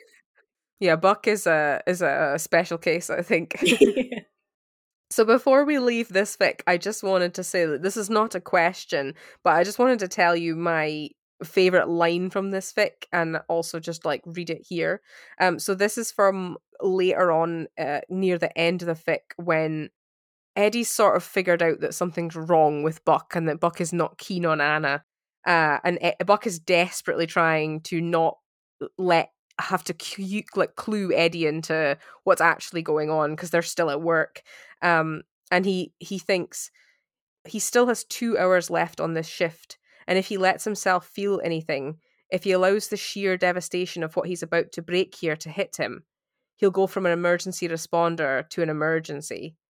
And i just love the um imagery of that of like the use of the words there of of him being an emergency responder, but if if he he thinks if he lets Eddie find out how he feels about him and he, he's going to break their friendship and that's going to break him and then Buck is going to be the emergency and I just thought that was like uh masterfully done so I just wanted to to let you know about that It's really funny actually because I I was debating. I remember specifically this line. I was debating on keeping it because Mhm. I thought it was like I, I I was reading it. and I was like, I'm not sure about this. Like, I don't know if it's like it feels too tacky or it feels too. I don't know. Like sometimes you just get a vibe from a sentence and you're like, I don't like the sentence. But then I kept it in, so I'm I'm glad I kept it in. Yeah, well, it's my favorite. Yeah, it's my favorite line. I just think it's so. I I know. I suppose I know what you mean in terms of you're like thinking like, is it too on the nose? But I just Mm. thought it was so. It's so fitting for what he's actually feeling as well, and because they are at work. Um, and I just I really enjoyed that. So yeah, as I say, this this is the the first fic you wrote for nine one one.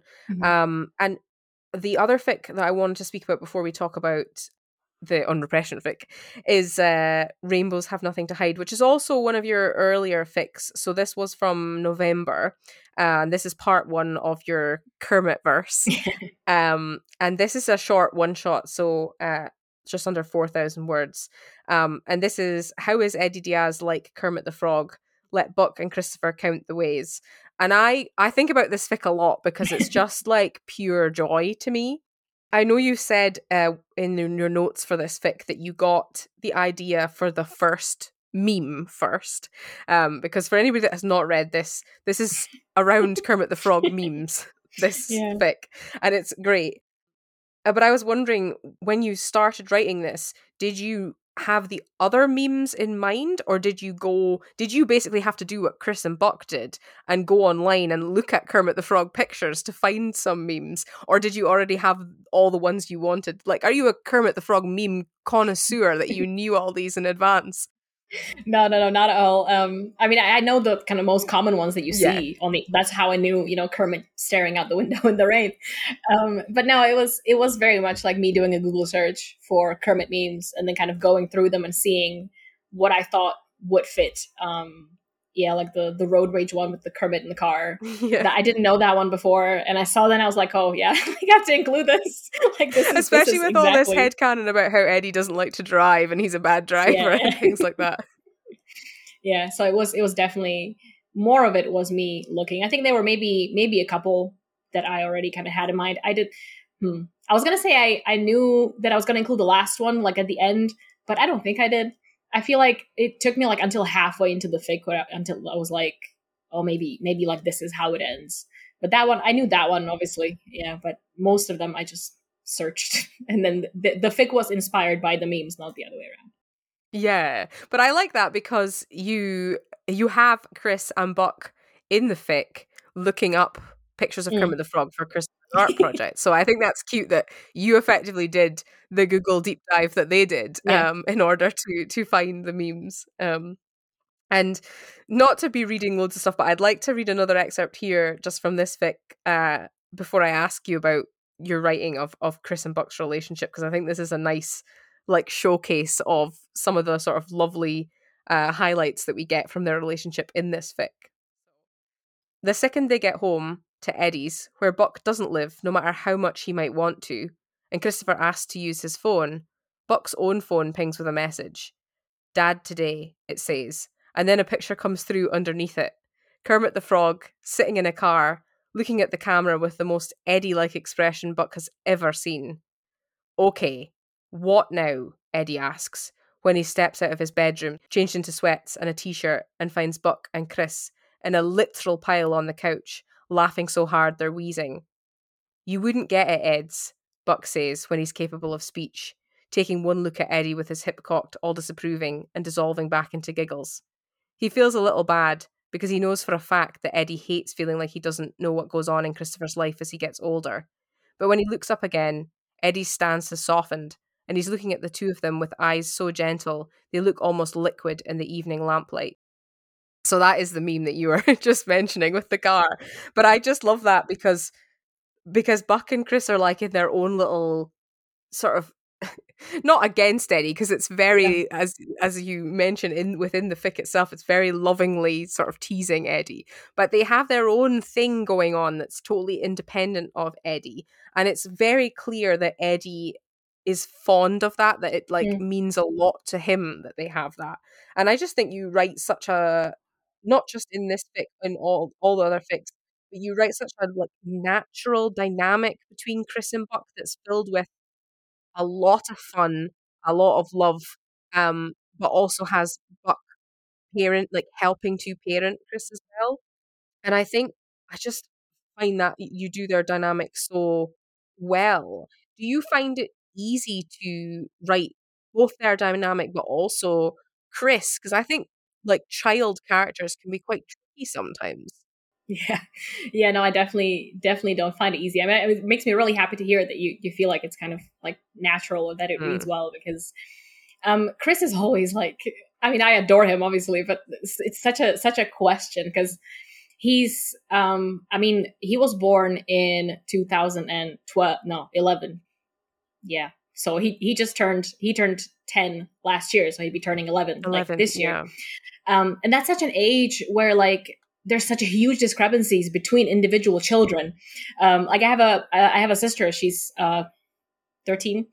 she's 13 now, um, and she was very she was very kitty at age 10. Yeah. But I know other 10 year olds who are like incredibly grown. Like I work, I, we get a lot of kids uh, where I work, mm-hmm. and you get 10 year olds sometimes who like have a conversation with me, and they're like little business people. So it's it's always difficult to hit um, kind of like a good, I guess average. Obviously, we we get some of Christopher on screen, but we don't see him that often. I feel like we've seen him a lot in season five, which has been very helpful for me as a writer. Um, but before that, you know, we kind of see him quite sporadically. So it's definitely it's it's very very difficult. Um, I mean, it comes it kind of comes. It doesn't. It's not more difficult than any other character when I'm writing it, but I feel like I do a lot more kind of editing and questioning the way I portray Christopher more so than I do with like the other characters because I don't want him to be too young, but I also don't want don't want him to skew like too old mm-hmm. because again he just turned 11 this year or might just still turn 11 this year. Um, so it's just yeah. But then again, of course, he's um, he's had so much trauma in his life, and trauma ages you uh, and affects you a lot as a child and as an adult, obviously. Um, so it's just yeah, it's there's just so many kind of variables that you have to think of, and I never want to like that. That's one of my biggest fears. Like I just don't want him. Like I don't want to write him wrong. And that feels very very like simple, but you know what I mean. It's just yeah. yeah. I want to get him as right as I possibly can. I guess. Yeah, and I think it, it makes it difficult as well because I feel like some kids the same kid can be really mm. adult mm. in one scenario and then yeah. really not in another um and so you've got to kind of when you're trying to capture chris in all these different scenarios and the different fics as well um so it is it's a it's a tricky thing to do but as i say from my point of view i think you do a really good job of that and i love in particular with within this fic as well as i say the relationship that Chris has with Buck and the kind of fun that they have together. Yeah. And was like was that a lot of fun to write in this fic, them teasing Eddie together? Yeah, I mean that was yeah, that was probably probably the best part just because I mean, like you said, it's this thing that they have with each other, but mm-hmm. it's also mm-hmm. based on like how much they love Eddie. And again, because I'm writing a Buck who is in love with Eddie, I also get to incorporate all of that. So just yeah, it was uh, you know, it's just so kind of joyful because you get to Buck kind of gets to indulge his kitty side a little bit as well, but then I get to blend it with his actual like adult emotions mm-hmm. for Eddie as well. So um so yeah, I had a I had a a great time. I don't usually I feel like I haven't focused on Buck and Christopher that much maybe um or at least not recently in fic so that was um yeah writing that was uh was a lot of fun obviously second guess myself the whole time but it was fun well, it was great. And then you also wrote um like a second part yeah. to this, um, which is like their established relationship, like Eddie trying to trying and failing to ask Buck to move in through some memes. So was that fun like coming up with some more and in this case like terrible failed yeah. memes for Eddie to try and use to to get Buck to get Buck yeah. to understand?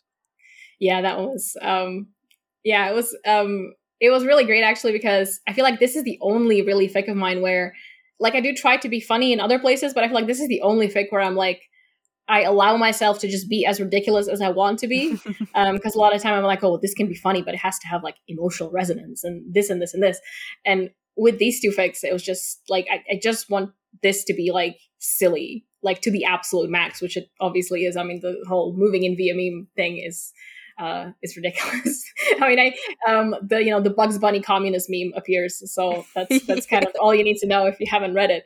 Um, but but yeah, it was it was a lot of fun for that reason, just because it feels you know it feels less like weighted, I guess, mm-hmm. in that you know it can just like I I kind of set out to write something stupid deliberately, and then you know then you can just kind of be stupid when you're writing it, and that is a lot of fun.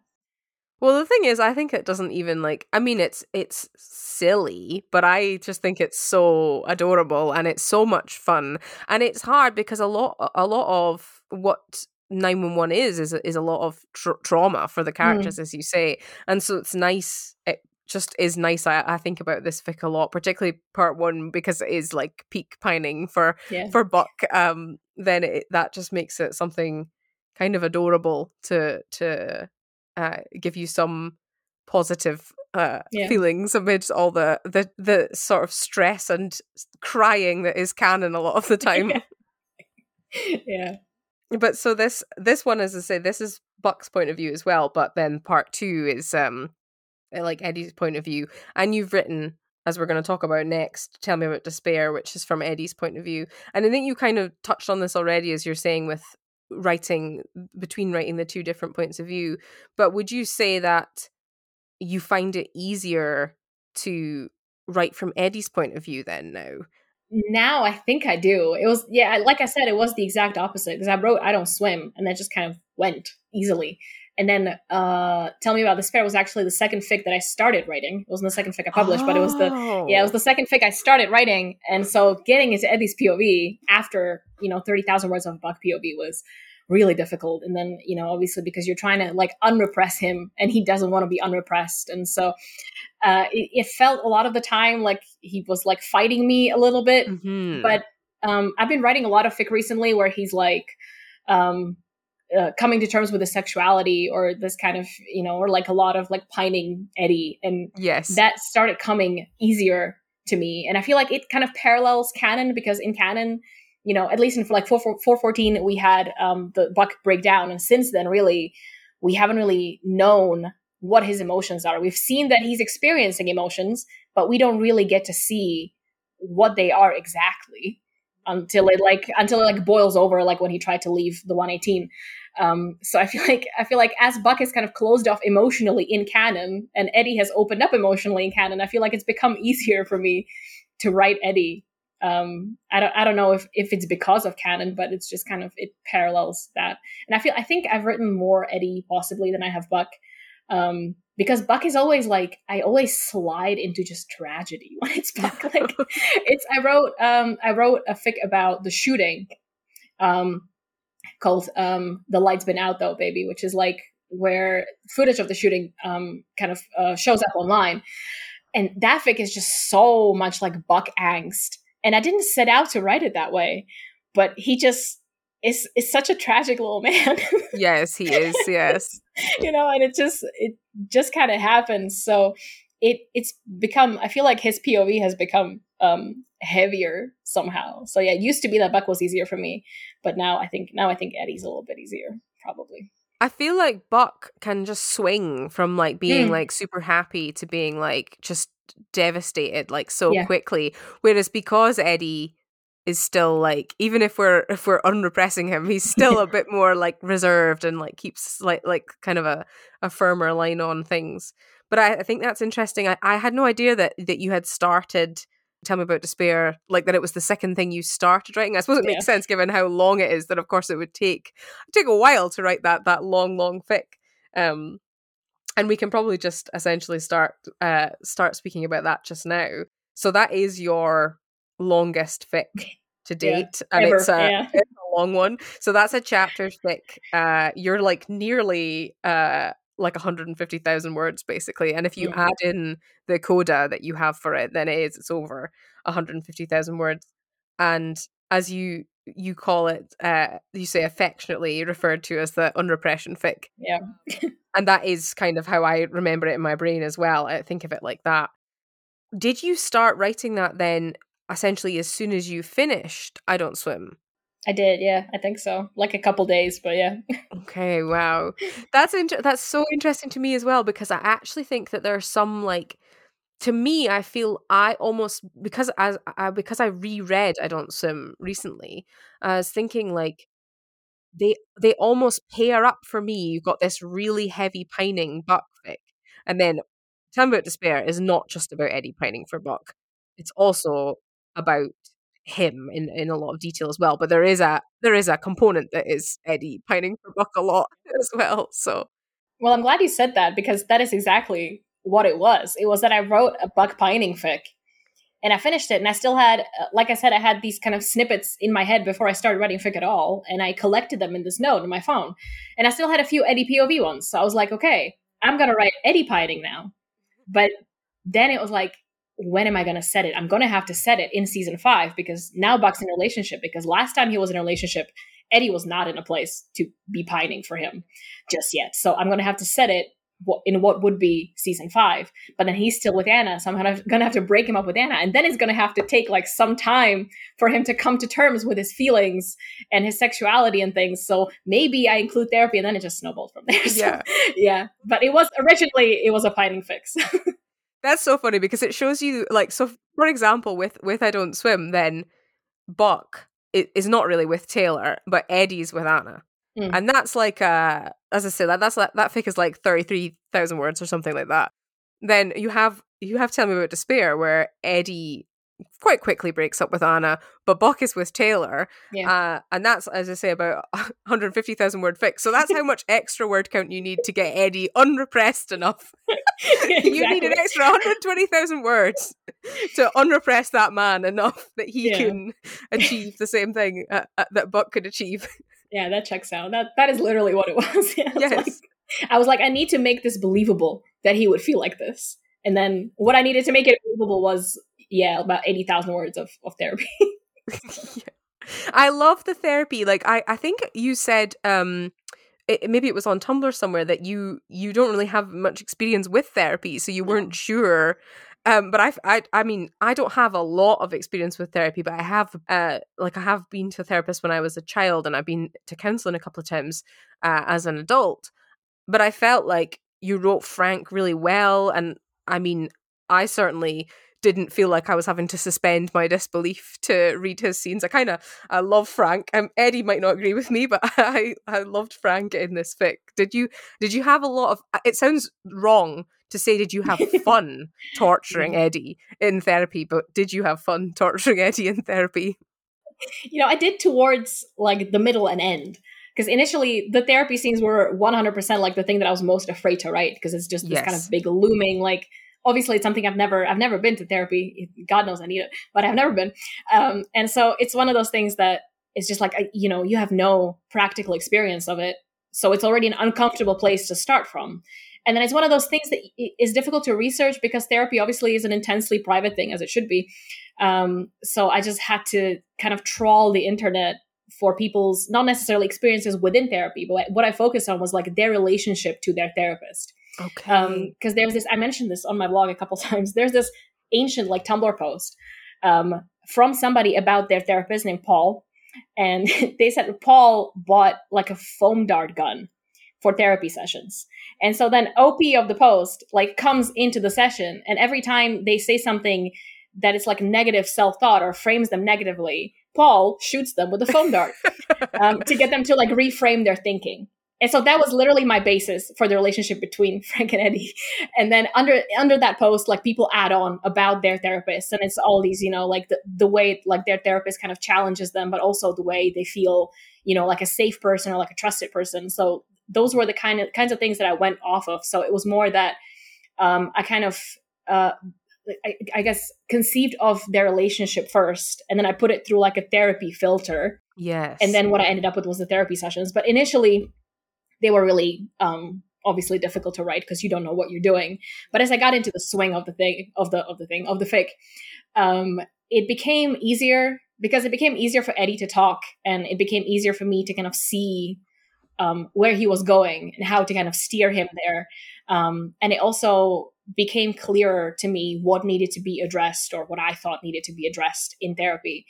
And so eventually they became my favorite thing to write. It took it took like 50,000 words or so, but eventually I was like, "Oh yeah, you know, therapy session." Also because um because I intentionally like pared them down. I wanted them to be very simple because sometimes you know when i write a lot of time i will have like a line of dialogue then i will go on for three paragraphs about whatever and then we go back to the dialogue and with the therapy sessions i just wanted it to be dialogue as much as possible like i wanted to be very kind of stripped bare um, which i think probably made it easier for me to kind of write them because i didn't really have to think about how to kind of bridge from one line of dialogue to the next they just were kind of talking. So yeah, yeah, I had I had fun torturing Eddie in therapy. I did. yeah, they're good. I, I like how they're sort of the therapy the therapy scenes are like interspersed within the fic, mm. and they're as you say like they're their own thing.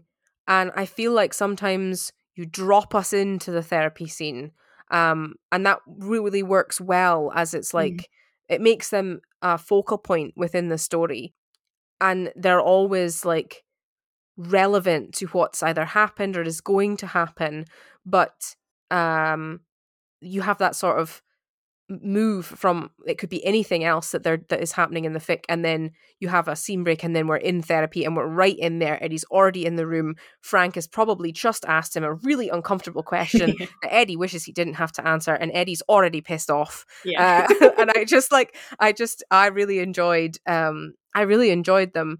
And i think with this fic, I don't know if it's because of what I sort of what my personal thoughts were on what it would be like uh, for Eddie to go to therapy before I read this fic, or if it's the the title of the fic. But I kind of I thought that this fic might be like you know even more painful for for Eddie and that it would take him a really long time and it did obviously take him a really long time to come out of it but I feel like Buck really goes through it in this fic as well. um, so I was one thing for firstly that really surprised me was how much misery it is for Buck in mm. this fic, yeah. as well as for Eddie. Um, so did you want to like? Did you kind of want to balance it, or did you think obviously this? So this is set in season at the beginning of season five, and so we've had the shooting. So they've both had a lot of trauma, and do you think that it was kind of because of that because they've been through this traumatic thing together that you wrote it in such a way that they are like this fic is very much focused on eddie's uh journey but buck is also having to go through a kind of similar emotional journey as well? Yeah i mean i didn't i didn't know that like Buck needed to be going through things. that was that was my kind of baseline, you know. It was like obviously this is focused on Eddie, but like Buck also has things going on in the background, and that was part of the challenge, obviously, because I I only ever write like single POV fics, so I needed to convey things happening with Buck through Eddie's POV when Eddie is really kind of lost in his own head because he's going through so much. Um, but I did want you know, part of it, the shooting was uh, was a significant part, especially in the first part of the fic, because they haven't talked about it, and that's part of the, the kind of divide uh, between them. And I wanted, eh, you know, I feel like there isn't. I mean, I feel like there is uh, canonical evidence to the fact that like Buck uh, feels like it, or well, he feels like it happened to him, and he feels like it.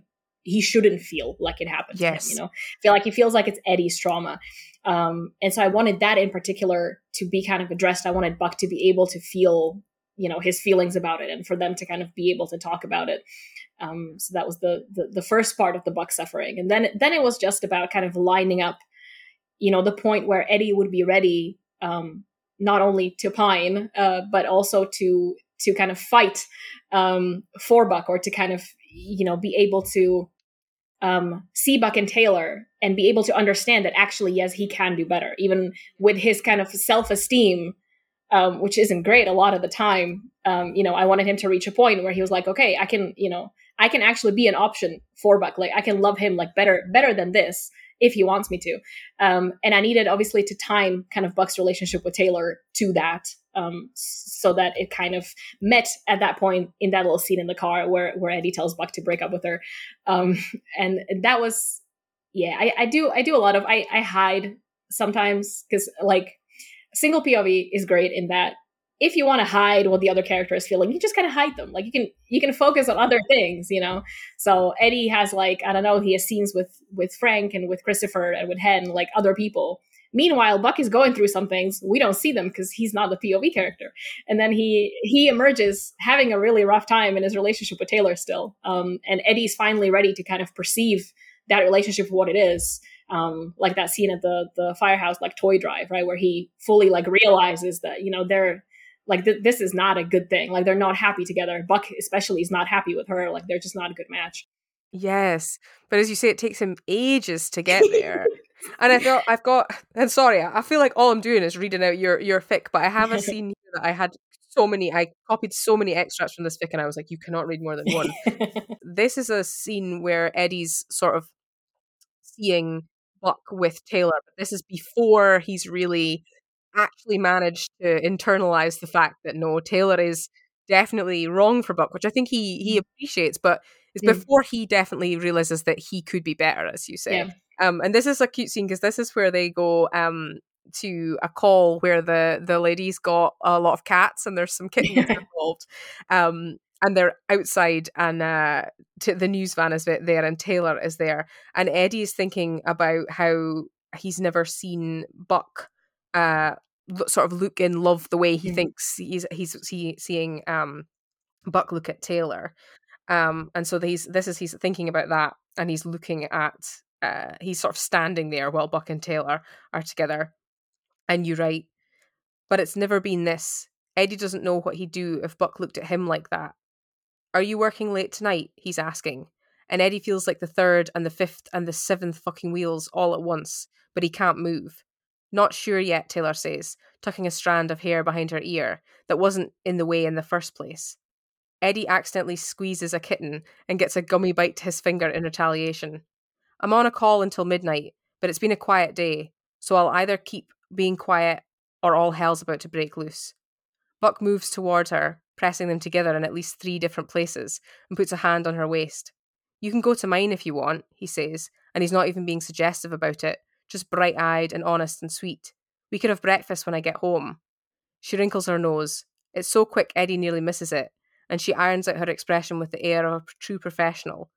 But she wrinkles her nose as Buck offers her breakfast with possibly the most earnest expression Eddie has ever seen. And just like that, one second to the next, the ship sails on him ever liking her. How about we do Tuesday instead? she asks, wrapping her small hand around his arm. Her nails are a shade of red that makes Eddie feel vaguely sick, you're working Monday, right? I can come over that night, make sure I warm up the bed. Her teeth, artificially bright, glint in the sun. Eddie's head is spinning a little, and he thinks he might need to go throw up in a bush somewhere. A kitten paws at the flap of his left pocket, sinking its claws in with a ripping sound that's going to cost the LAFD money. He lets it. Buck's eyes fall to the ground for a fraction of a second, the corner of his mouth twitching downwards, but then he blinks, blinks and his face clears.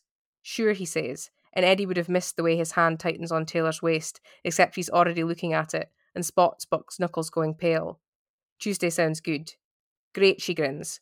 She's really pretty in a way that makes Eddie bizarrely self conscious about his own looks. He's not usually bothered about what he looks like beyond making sure he's dressed and his hair is out of his face, but her presence makes him uncomfortably aware of just having a body and a face, like Shannon's used to do, which is a thought he never wanted to have. We could spend the day together, if you cook dinner, I can call in a favour and get us a nice red. He doesn't drink red, Eddie says before he's even aware he's saying it. Jesus fucking Christ. Buck's head snaps to him, startled, like he forgot Eddie was even there, which is probably the case. Taylor looks over much more leisurely, kind of like a cat, or maybe Eddie's just seeing cats everywhere today. She raises a single perfect eyebrow. Eddie raises one right back, then pivots on his heel and marches off after Bobby before he can embarrass himself even more and I just I really love the Eddie Taylor in this fic. Like I think you do such a good job with Taylor because you you say that you don't like Taylor, but mm. I don't mm. think it comes across like character bashing or anything like that. I feel like it's very true to what I can imagine of Taylor. Um, and actually, probably more true to what I feel of Taylor than what I feel like we actually got with her in season five. Um, because that she's your Taylor has got like a lot of spine. I feel like still, and she still has that sort of the the, the sharp snappiness that she had uh, in the in the earlier seasons. Uh, and I love how her, she, her and Eddie are like squaring up to each other half the time. yeah, I completely forgot about the "he doesn't drink red" line. just he just read it, and I was like, "Oh, yeah." He just can't he, keep it in. He's just like, "No, you don't know."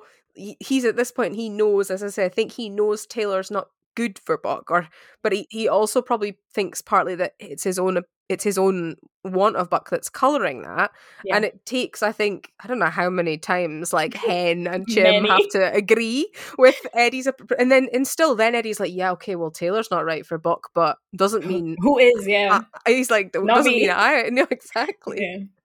But that was that was fun, and so did you have did you have fun writing Taylor in even if uh, she's maybe not your favorite person? Yeah, I mean, I think so. I had a fun um, writing Eddie's thoughts about Taylor, you know, because you're kind of allowed to be petty when Eddie's petty, because obviously um, it's Eddie's POV.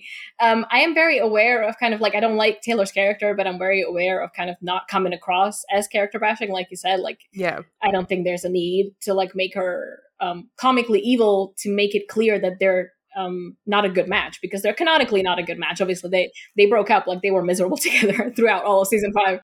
Um, so uh, so yeah, I had a lot of fun kind of writing Eddie, watching her and writing the kind of developing awareness of who she is in Buck's life and the, all the ways that she loves him wrong. You know, especially like in this in this first scene, like you can already tell um, there's this kind of waking kind of awareness of like how Eddie would do it differently a little bit and that kind of grows and grows um, until obviously he's he's able to actually be like oh break up with her because yeah she's not good for you. Yeah. I had a little bit of um that scene is like my favorite bit of like melodrama that i, I allowed myself um because when he's holding the kitten right and the kitten like paws at his pocket it's on the side where his heart is and i was like oh yeah this is like i'm, I'm gonna be a little dramatic you know so he's like sinking his little claws into his heart. But yeah but then of course he uh yeah, he gets a little less dramatic because he he realizes that actually um, not all is lost, and in fact, Buck is not super happy in his relationship, as we see eventually. But as you say, it takes him a long time to believe. Mm. In this fic, you have because you have the space. It's a longer fic. You have the space to include so much, and there's you have the interactions between Eddie and so many of different characters. Like I really appreciated seeing the time that you took to have Eddie talk to Hen multiple times, and then the scene with uh, Hen and Karen, where they kind of like coach Eddie through yeah. uh, his sort of sexuality realization. And I really liked also like the the Eddie and Maddie parts that you put into this as well. So I was wondering, what's your who's your favorite sort of side character? If if we're talking about Eddie's the POV character and Buck is the love interest, who's your sort of favorite side character to write in a fic like this? Um, I think probably Hen. Mm-hmm. Just, I mean, it's, it's it's fairly obvious in the unrepression fic because they're like besties. Um, yes, but yeah, I just think and it's great yeah. that they're besties. It's so good. I just think there's so much like potential in there, even a canonical relationship. Um, I feel like they're they're quite similar in certain ways, um, I feel like they're both kind of like quieter people almost, but yes. there's so much going on like underneath. Um, and Hen, uh, Hen has like such a depth of feeling to her, like as a character and as a person that you see like on the show all the time. Um, and I just feel like she's she's the right person to kind of be gentle with Eddie when he needs somebody to be gentle with him, but also to push him a little bit um, when he needs pushing because he, he does a lot. He does, yeah. Um, yeah, and I just I just love them, you know, kind of teaming up in in, in any context and scenario. Um, and I and I read it a lot as well in in other fics where you know it's Hen who helps him kind of through you know when he has a sexuality crisis as it as it were. Um, a lot of the time it's Hen who's his kind of first point of contact, and I just think that's something really beautiful in that. Like he has you know um, he has this friend who's a lesbian, obviously, um, and he kind of trusts her so much that she's kind of the, the, the person that he would think to go to first. yeah, so I think I think Hen is is my favorite in, in Yeah. this context. and she is she's a, she's a lot of um she's a lot of fun in this fic but she's a lot of heart in this fic as well as you say like she's there for eddie and she i like how how you show how much like it means to her personally that eddie is doing better like that she's you really show how much how deep their friendship is and how much hen loves all the people around her because it means so much to her that eddie is getting to have this happiness uh, after so much, so much trauma Yeah. and so much unhappiness. Um, and speaking of trauma, you mentioned that in this fic they talk about the shooting. Mm. Eddie and Buck do, and it was everything I ever needed. Basically, I was like, I hope we're gonna get this from the show, but at least like if we don't, or even if we just get a little like fraction of what you wrote for it, then uh, I will be at least we have your version. I'll be glad we at least got your your version of that. And I was wondering, you say obviously that that you're not like a sort of plot driven type person. So is it like is one of is that one of the things you like about fan fiction? Is this that you can like explore aspects that the show might not have so much time to go into? So some of the more character driven stuff that the show doesn't have the scope for or just the space in in the sort of episode slots that it has when it's also got to handle a, a plot like case sort of thing is that what you like about fan fiction so you can have the space to look at these different types of things Yeah, I mean that's definitely one of the one of the things. I mean, like the the entire unrepression fic is like you know essentially could be made up of parts that you know won't ever fit in the show because Eddie's one of an ensemble of characters and they all need storylines obviously. And um I there are in my opinion at least the writers are, are quite good most of the time in prioritizing you know what needs to be shown and what can just be kind of inferred from from the background. But obviously um yeah it's really nice to kind of get to sink your teeth into something a little bit more you know. And, and like i said um a lot of what i write is just people talking and you know in in fan fiction um, i can write like 4000 words of a conversation which you know could never appear on screen because it, it's just like a conversation. So i can yeah I, I can i can kind of do that and i can build up the tension and and and things like that. So um so yeah I, that that is definitely part of what i like about it. And that's the thing in in this fic you have like three different sort of sections where eddie is either at his parents or his parents are in LA and they are as at their sort of heart of them there are conversations with his parents which are obviously horrible because they're conversations with Eddie's parents but they're so well done. And I think what you're saying there about like the, the with the tension I really feel like you did that so well in this fic that you have you have three different like times and three different long s- scenes in this fic where Eddie is having conversations with his parents, but yet it never feels repetitive. It never feels like it wasn't necessary, and it only gets more. Mo- only gives me more anxiety like the, the the the last scene like when he's when he's at his parents for christmas uh, and i will not allow myself to read any any more excerpts but i have one from one of the one of the talks with his parents but I, I actually had to take a break because I, I didn't know necessarily exactly what, what, what they were going to say to him, but I could kind of guess where we were going with this. And I was like, when it's when his mum says Eddie and his Mm. dad folds up the newspaper so that he's ready because he's ready to also join in. And I was like, no, no, no, no, no, we're putting the phone down. I'm going to have a break before I read the rest of the scene. and I could escape where Eddie obviously couldn't for a while. Did you plan it like that? Did you know that you wanted, you were going to build on it? So you're going to have those different scenes with his parents. And every time it was going to get like, it was going to be harder every single time for him until he had to really like make a decision himself to be like, no, you're not good for me. And I'm deciding that even if I don't feel it yet, I deserve better. Yeah, it was that was one of the parts. Um, yeah, that was one of the most deliberately planned parts. Actually, I, I very deliberately made it like the kind of three act thing, basically, where and it, his parents are kind of like a pivotal. Um, uh, they, they're present at like pivotal points in the fic. Obviously, like obviously the the the, the grand ending, um, but also the beginning where you know the when he has like the breakdown that then um makes him kind of ask to go or go back to therapy um, that is also at his parents um, and i yeah I, I centered a lot of the fic like the entire fic um, around his parents because obviously that's like the first that's where he comes from. That's where a lot of the first traumas kind of um, happened. So yeah that was that was one of the things that i was really um, really kind of like tightly um, planning i guess to to to write that way. And i'm really glad that that you feel like they're not repetitive because i had my moments of doubt when i because when i set out i was like very clear in the way I want to escalate that relationship. Like this first scene is to establish it. The second scene is to kind of escalate it and to complicate it and to introduce Buck into the mix and etc. And then the third scene obviously is where Eddie kind of decide to decides to live his life for himself. Um, but I had moments of doubt where I was like, I don't know if the second scene like works. Like I don't know if it's just more of the same thing. So um, oh, I think the second scene. I mean, I love the the third scene, but the second scene I think is like that's the the section I actually had like taken that I would have if I was going to allow myself to read anymore, which I'm not.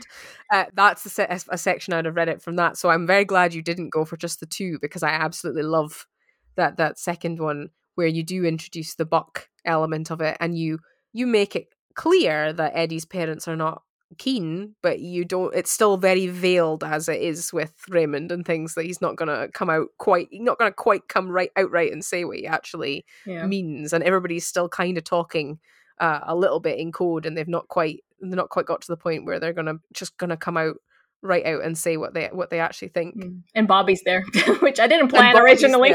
Well. But Bobby's oh, there. it's great. He's great. I love Bobby being there. It was it was good. And and Eddie's a bit baffled about why Bobby's there as well. But that was that's a great scene. I, I must admit, like when um when in the lead up to the third scene when they're going him and eddie's going home for christmas uh, and i was like i was like bring buck with you take i was like bring buck to texas.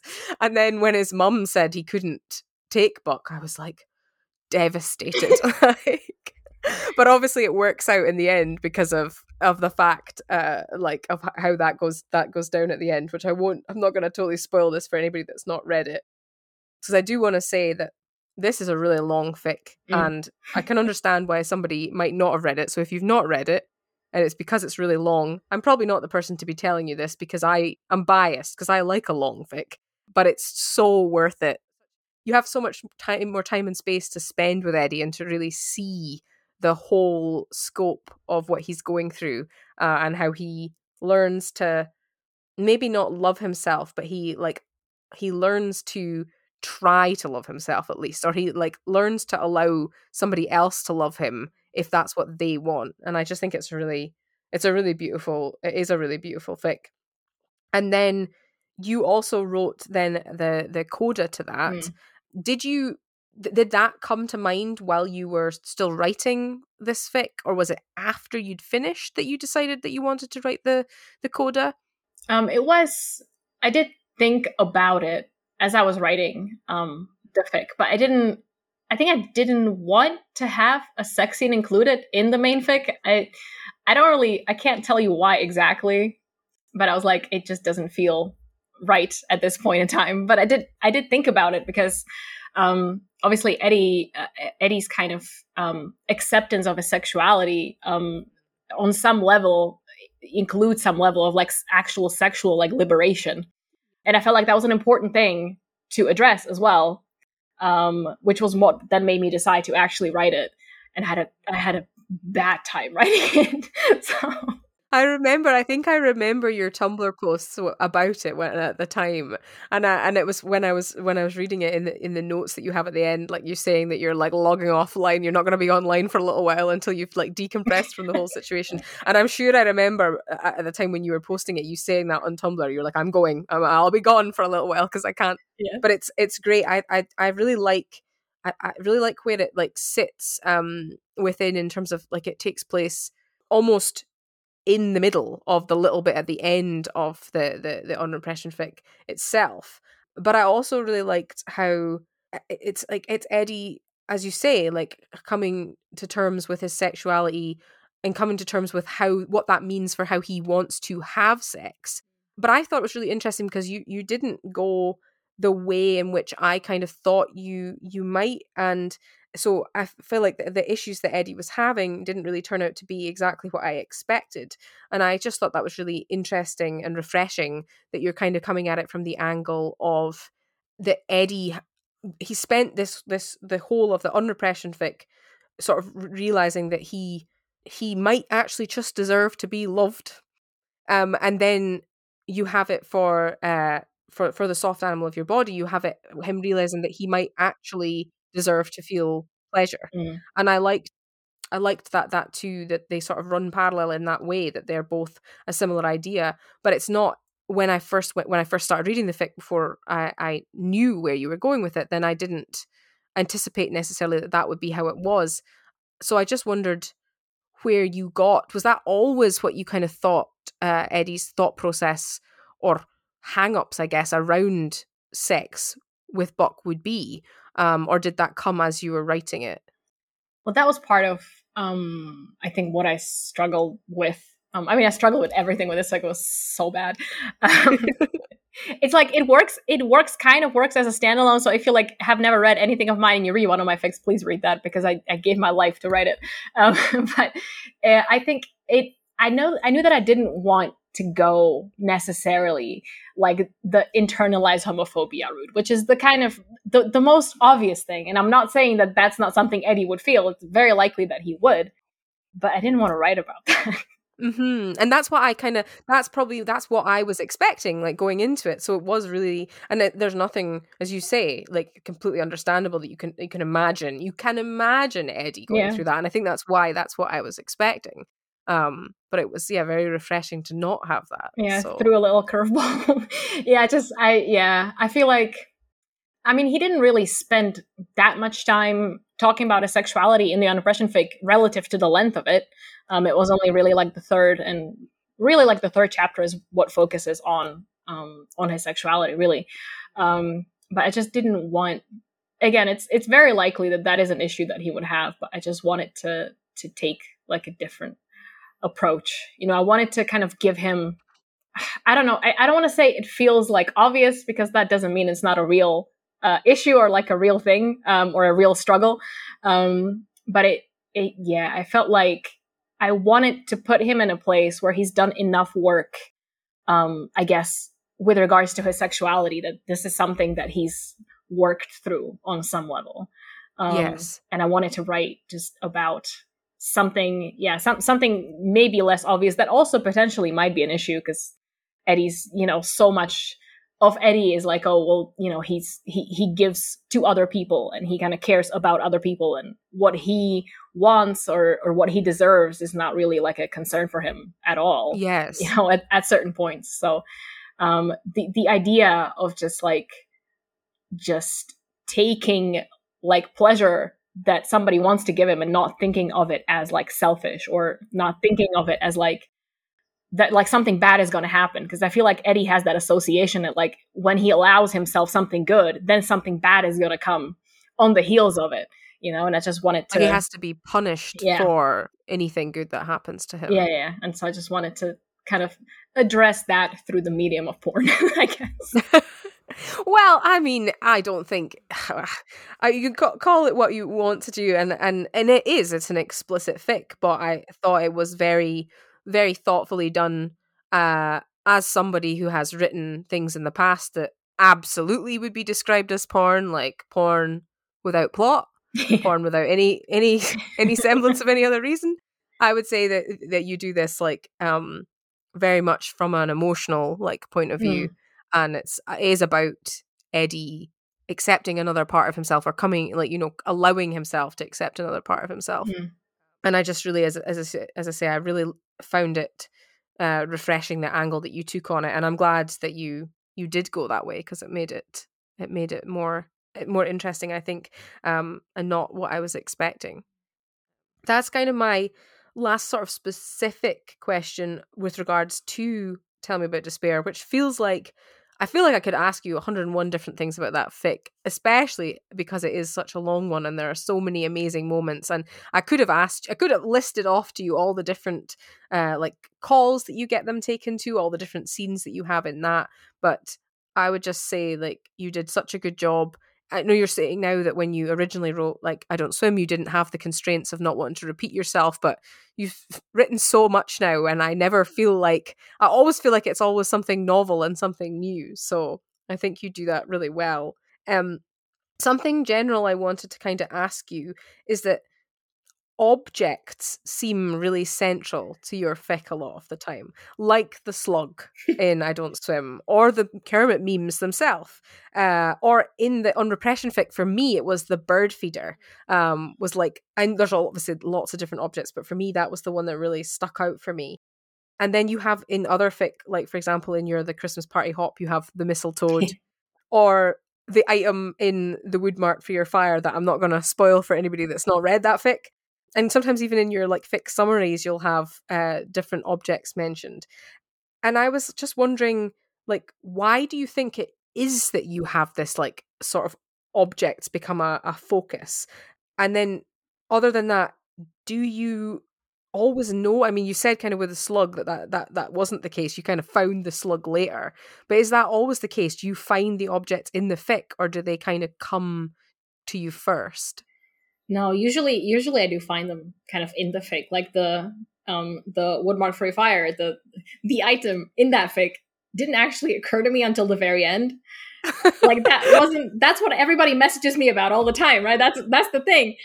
But I literally I just was like, how am I going to end this? Like, what am I going to do here? You know, because this doesn't feel like enough because it's a fic about Buck being a dad. And I was like, I was on, I was writing this on the train on my phone like literally on my train on the train home from work at like 10 p.m. And I was like, oh, mm-hmm. this is, you know. And then I thought I actually didn't I thought I think I thought of like the object and I didn't think of the pun initially. I don't know how I don't know how that works in my head, but it was like it was the object first and I looked at the name of it and I was like, "Oh, like th- this could work like this way." So it very much I very much found that one kind of in the course of writing it. And that's usually the case because I feel like I um, I don't do a lot of describing kind of like the wider setting um, mm-hmm. within scenes. You know, I'm not usually like they walk into a room and I don't usually describe the room. Um, I will pick out kind of elements that are relevant to to what the characters are doing in the room or like what's what's happening. Sometimes I do describe the room, but like a lot of the time, because I used to when I was younger, I used to just describe and describe and describe. Um, so I kind of trained myself out of it, and in training myself out of it, I um, I think I just learned to kind of focus very much focus just on the characters. It's like when you have the camera and the Sims, you know, and the camera kind of moves along with them. Um, that's that's kind of the idea. Like that's that's what I'm trying to go for. So whenever they focus on like an object, it's it's sometimes it gains like a deeper meaning, like the bird feeder in the unrepression fix. Sometimes it's more of a like a crutch for me to have something to write in between the dialogue because as you probably noticed um, my my dialogue goes very slow because there's a lot of kind of interjections in between and it helps to have something to to kind of focus on i don't really know why like it ends up at objects but i definitely see what you mean um, mm-hmm. but it's not mm-hmm. necessarily something that i do like consciously i think it is it is kind of nice like with the slug for example i feel like the slug kind of ties the scene together in a way because you have it in the beginning and then buck has a minor emotional crisis and then he has another minor emotional crisis and then he goes back to the slug you know at the end of the scene. So it's um it's also also kind of like that. Maybe maybe in the moment i feel like it helps me keep it cohesive maybe but that happens on like a subconscious level. I don't usually do it like consciously. That's so interesting to me because for me like the objects um when I was reading a rereading I Don't Swim for this, I was kind of reading with a more, well, I'm going to be asking you questions about this in sort of mindset. But even before that, even before I'd reread or thought about this or anything, I was always remembering that that I felt like objects were quite a thing for you because um I always think of, and I don't know if I wrote down the title of this. Oh yes, I did. Sorry, the title of the fic, which is uh, "Tell the Whole Wide World" and this room, oh, yeah. because I always think of that fic as being uh, the and I'm gonna mispronounce what this is called, but the fermented milk product. So that is it keef kefir or kefir? I think in English it's kefir. I think. Okay. But I'm not sure. so. Well, anyway, I always think of that fic as being the fic that has the kefir in it. so for me, like, it's a strong association with the objects. Um, and then for the wood marked for your fire, I think of it as you say. Yeah, I'm not surprised you get everybody messaging you about that. This is a this is a great advertisement for that fic. We've all we've talked about it such veiled terms. If anybody's not read this, they'll have to go just to find out what this object is that we keep talking about. So yeah, for me, I feel like they really stick out to me as and maybe it's just part of what I was talking about before about how like you have your own style and you say like you're not trying to have your own style, you just do. And so for me, maybe this is one of those aspects to your style that yeah, maybe you're not meaning to do it, but for me it's like a strong thing and I really I really like it, especially for in the unrepression fic, for example, with the bird feeder. I I don't know if you meant to do it so much with that one, but I really feel like that was like a touchstone in all the therapy scenes. Um, and it was it was never the same thing, and it quite often was like a contrast to what Eddie was feeling, or it went along with what Eddie was feeling, and I just really really liked the use of that in in, that fic in particular. Yeah, I was like, I that was kind of like an indulgence because I was like, oh, this is this is very obvious and on the nose, but I kind of like it, you know, because it's birds and like f- part of it was Ryan's like Instagram post with the bird, you know, um, stage four Eddie Diaz. but he, I, I started writing it. I, I put in the bird feeder before he Instagrammed that. Oh, amazing! But then after, amazing. after that, yes, uh, but after that, I was like, oh, you know, this is kind of kind of nice because like birds fly, you know, it's a very basic like freedom and liberation type of symbol but you know, I like it, so I'm gonna indulge a little bit, and we're gonna have the bird feeder, and it's like it's it's quite. I feel like it's quite obvious, but I I also like that it's there. You know, I think it's it's it's nice, and it, like you said, it is it is a kind of touchstone. Like he does mention it in most of the therapy sessions because it's something for him to kind of focus on, and yeah, and it reflects his own journey back at him, I suppose, in in a way. And sometimes I think it's a comfort for him, and then other times I think he's like he's almost unhappy about the presence of this this thing that you think would be soothing. And I, I think it's a good a good way of highlighting his emotional uh, state in, in in whichever particular scene it is because of how he's reacting to it. And it's just a very creative way of doing that that isn't just you stating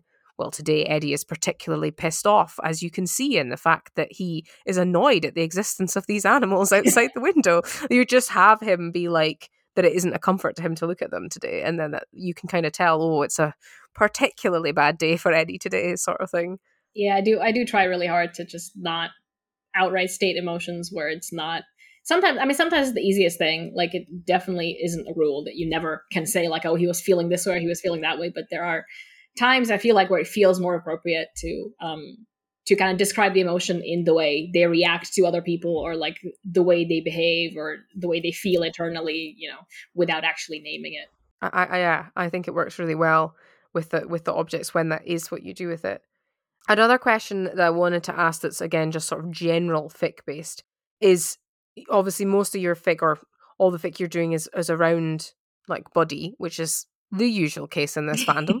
But is there any other character or relationship that you could ever see yourself write writing a fic about them or from their point of view? Uh, maybe. I mean, I I love Madney. Like they're you know they're wonderful. Um, they're like just the the most beautiful um love story. Um, it's just that I feel like I'm I'm just I'm a more normal about them. Like I'm not. I'm not I'm sorry. No, yeah, I agree. I agree. Yeah, I'm not like I'm not normal about the show in general, right? Like we just yeah. got like the season season six like first episode title reveal, and I was like vibrating for like four hours. Um, but I'm more normal about them than I am about Buddie. Like I see Madney, and like my heart feels warm, and I'm like, oh my beloveds, you know, I'm so excited like for them to get back together and everything. But like I see Buddie, and I just like I, I turn into like a volcanic monster. Like it's it's just a whole different, you know, ballpark. And I don't really, I haven't written, I've been in a ton of fandoms and I've only written for three. So it takes a lot kind of, of emotional investment for me to write like in a fandom and, and for a pairing. So I feel like I, I could, I would never say like never, definitely. Mm-hmm. Um, but I feel like I, I am, yeah, I'm, I'm like a normal level with all the other couples on the show. And I'm, I'm not normal about Buck and Eddie. I like that. I've never thought about it like that, but I I I, I completely and utterly uh, empathize with that that sentiment. That like, no, there's absolutely no way I would ever describe myself as normal about Buddie whatsoever. So yeah, I can see that. That makes sense. So on that, I guess just before we kind of move away from fic, unless there's anything else that you wanted to add to it, obviously you're working on the group fic yeah. uh, right now hopefully that's going to be soon. What other stuff is there anything else you've got you've got in the works or you're planning on doing after that that you want to mention at all? Uh yeah, well I've I've think I've mentioned this on my Tumblr as well. Like I want to finish the group fic obviously, which was supposed to be 15,000 words when I started it like two months ago. And it just. what you at now? Like nearly 40? Yeah, 32 something. Um, it'll definitely be at least 40. It'll probably be a little bit over that. Um, yeah, I don't know what's happening anymore. But yeah, um, after that, I want to I the reason I'm writing group fic at all is because I wanted to procrastinate this fic, which is the solar flare fic, uh, which I've mentioned on my blog a couple times. Um, yes, which is basically like a copycat of a very famous um, One Direction fandom fic called um, "Things Have Gotten Closer to the Sun," where the premise is uh, the world is set to end in like ten days or something, like via solar flare, and they kind of predicted it down to the to the specific like date and time um, and in the One Direction fic, it's like the band coming back together and they road trip to the end of the world or whatever. Um, so I don't I don't take that aspect, but I take the kind of solar flare um, aspect from that fic and apply it to Buddie. Um, so it's the basically it's the last few days, I guess, before the world ends. Um, I'm trying to make it basically like see how much joy you can cram into like 10 days before the apocalypse you know because i feel like that's my brand like like i said before i just love them very much and i want them to be happy all the time yes so um this is literally that you know like we're all gonna die but let's be happy before that so I think I'm already traumatized about this fic just from like when I first read the Tumblr post about it. I was like, oh my gosh, yeah. they're gonna die at the end. Like I was like trauma already. So I hope, yeah, we'll see how much like love you can pack in for them before that and happiness they can get. Yeah, so that I'm hoping that will be a little bit shorter than this one. I was planning on about twenty thousand words, so hopefully I can stick to that. And after that, I have I have this giant fic that I'm I'm calling the secret fic because I don't plan on telling anybody about like anything about it until it's finished because otherwise I'm not gonna finish it. That's fair. That's um, fair. yeah, but it's that it is based on a movie. Okay. I can tell you that. It's it's a it's an a, well, it is an AU, but it's not like a massive AU, but it is an AU.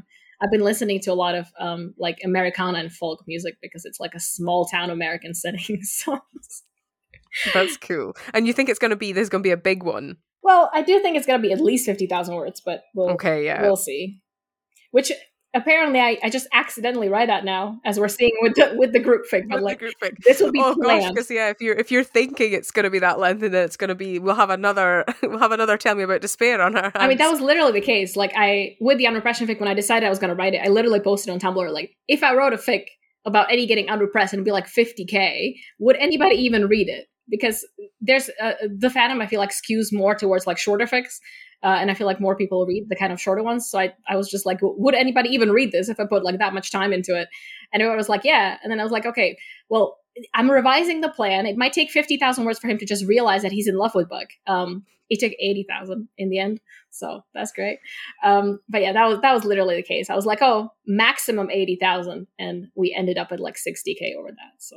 Yes, exactly. Well, for me, that's perfect. I'm a long, as I say, I like a long fic that's not strictly true because I have several fan fictions like in, in a, in a multitude of different fandoms where I'm like, oh, one of my like I'll be like, oh, one of my favorite fics is that fic, and then I'll look at it, and I'm like, oh, this was only like a very short one shot.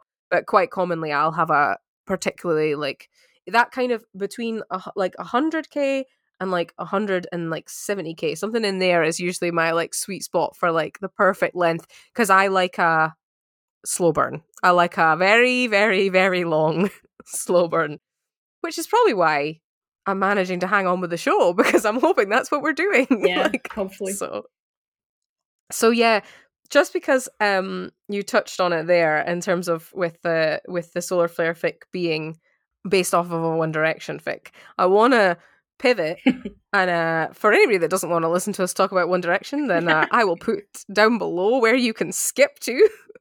but actually, what I actually wanted to ask you about that first was like, what's the first fandom that you ever read fan fiction for? Um, and can you remember how you found fan fiction? Yes, I can. Which is probably not a good thing. The first fandom I ever read fanfic in was uh, it was RPF, and it was for the Rasmus, which is a Finnish rock band. Okay. Um, I didn't know fanfic was a thing, but I was when I was about like I was about twelve or something, which is not a good age to be doing this, but I, I was like 12 and I was on the internet. Um, I think I'd just gotten like my first laptop. So I was just on the internet, um, you know, being a fan of this band that I, uh, that I adored. And there were all these, you know, the internet was a lot less kind of centralized in those days. You know, you had a lot of like little fan websites and forums and things like that. So I was on some fan website and I saw like this section that I didn't I didn't know what it was, and I clicked over to it, and it was like a, you know, it was a fanfic of like one of the one of the band members with just like this random character, and I read it and I was like, huh, like this is a thing, huh? And then I read, then I found a forum that was specifically just for the band, for like fan fiction about the band. So I was on there for quite a while, and that was that was how I discovered fan fiction. That was that. That was it for you. yep, yep. That's so cool. Yeah. I love hearing how people got into it because I can't remember what the first ever fandom I read like I have some idea of what it might have but the first one I read for might have been, but I just can't I cannot 100% remember. I know the first fandom I was properly big into was Kingdom Hearts, but I think I ended up in that because I was like on uh is it DeviantArt that art website looking at like fan art for that to be and that's how i got in but it's like it annoys me that i can't remember for sure what the first one i ever read for was so it's, it's great that you you can remember. I, I, don't remember my first like i don't remember when i started reading fanfic in english or what it was for. Mm-hmm. i'm assuming it was harry potter because that's that's most of what i read around that age yeah. but i don't i'm not sure. I, I that's what I wonder because I didn't really read very much Harry Potter fan fiction at all, but I was hugely into Harry Potter when I was younger. Um, and so I feel like I must have, I feel like I should have discovered fan fiction as a result of Harry Potter, even if I never read it really. Yeah. Um, but it's just yes, yeah, it's, it's it's lost to my memory, unfortunately. the the very first one. So you said obviously that you you wrote for three fandoms. So that is the ones that you've got on AO3. So Glee was the first fandom that you wrote stuff for then. Uh, it was in English. Um, in English, okay, yeah. Yeah, but before that I wrote in in Slovak for different not for that Finnish band, for different Finnish bands because it was like a whole thing, like Finnish bandom. yeah. And so, did you ever post any of that? Did you post that on those forums and stuff that you were on? Yeah, I had like a my own like blog, um, not like a Tumblr blog, but it was like a blogging website, basically, like a live journal type thing, but for Eastern Europeans. Um, so I, I used to post um there, but I never wrote anything like really long. The first really long thing I wrote was a 50k fic that I wrote for for Glee, and that was in English. God help me. Wow. No, but that's so cool. So you, you that's yeah, it's really interesting that uh, you got your start because you you obviously have the, the yeah like added challenge of writing in a language that is not your first language. Mm. Um, I feel like I sometimes can barely string any words together in English, and English is my my first language. So, I mean, it's become I've kind of lost the ability, honestly, to write in in my native language. Actually, like I I don't have the same grasp of it anymore as I do with English because I write in English so much that I just am capable of doing things with it that I wouldn't be able to to do with my native language. I feel like. Okay. Yeah. yeah. So it's more of a challenge for me to like function day to day speaking something that isn't English because my whole like head is in English. You know, internally in English. Yeah, yeah, I function that way. So it's just yeah. It's a struggle. Yeah, speak. especially if you over here and like did your degree in that language as well. It makes it when you're if you've done that in, in English too, it must make it like as you say it's like i've never thought about it like that about it being almost like a different uh you learned the skill in english like the writing skill kind of in english. Yeah and a lot of yeah like analysis and stuff like that like i couldn't do that. Or i mean if i really tried but it's so hard. Like every time i really have to kind of focus up and actually speak in a way that isn't just like casual back and forth in my native language it's it's such a struggle for me to like actually express myself because i'm i'm able i'm capable of being more like well sophisticated i'm not a sophisticated person but i'm capable of being like more sophisticated and kind of more um more more together generally speaking in english than mm-hmm. than i am in slovak. It's just yeah it's hard. I only have room like for one like main language in my brain and that is english unfortunately. Yeah. I i admire everybody who writes and i very much admire people who have to write in a language that because i mean I was I'm terrible with languages in general. Um, I did a bit of French when I was at school, and I cannot, I cannot even imagine like having to learn to yeah to write properly in a different language. I can say a few different words and phrases, but it's not something that I I could I ever manage to get to get up. And I I've I have the the luck of being born in a country that speaks English, and so therefore I didn't have have to learn something else in order to be able to communicate with the wider world, I suppose. The other thing is I was going to ask you is um you wrote for Glee on AO3 and then after that your fic is for One Direction. As somebody who was also into One Direction, I wanted to ask you how you got into that fandom because it is I feel like a very particular fandom and a very strange one at that. Um so yeah, I wanted to ask you how you got in into that. Uh, well, actually, I feel like I have the the story of how I got in is is not quite typical because usually it's the same. Like I was on YouTube and I saw One Direction funny moments in the sidebar, and I clicked on that, and then you know, then I was kind of in it. But I actually deliberately decided to join. like, okay, which certainly was a decision on my part. I mean, I didn't obviously I didn't foresee the depth to, to, which it would go. But I joined the One Direction fandom in like March of 2013. Um, and before that, I had been a Merlin blog primarily. I mean, I've always been like multi fandom. I don't have like separate blogs for things, but I mostly blogged about Merlin. But Merlin, of course, ended in December um, 2012 um, and yeah. stampeded all over us. Um, and then there was like a fandom wide rewatch event for a couple months. So that kept me like occupied. I made like gifs and things and I watched the show, obviously. And then once that ended, I was a, at a bit of a loose end, you know, because like, what am I going to do? Because I had been through like a lot of the big fandoms. Like I'd been in the supernatural fandom and I did not want to go back there. And no offense to, to everybody who's in the supernatural fandom. Um, I'd been through like Doctor Who and I didn't want to go back there. So I was just like, what am I going to do? And I was aware of Larry, especially. I was aware of One Direction in general, but I was especially aware there was there was like a Larry fandom. Um, so I found there was this blog that I don't think is online anymore. It was called Reasons Why Larry Stylinson is Real.tumblr.com and they had these they had these uh, master posts. Um, i think it was like a three part master post and they were so massive. They were like embedded links and videos and stuff. They were so massive they had to open the master post and just go away from the computer for half an hour. And it would like oh, whir, yeah it would like whir and blow so much air. It got so hot but then eventually loaded and then you could go through the master post and it was like so much material for like the past three years. And i went through that and then I was like, then I realized that that it was, you know, people actually like believe them to be in a relationship, and that then I was, you know, I was like, this is intriguing. And then I followed some blogs, and then it was the usual. Like I followed some blogs. They were in the middle of a tour, so there was so much content every day, and it just, you know, fell into it a little bit. 2013 was a time like that was yeah. I feel like the the main sort of time for it, like that to then to 2015 sort of time. Yeah, yeah. So that's when I joined.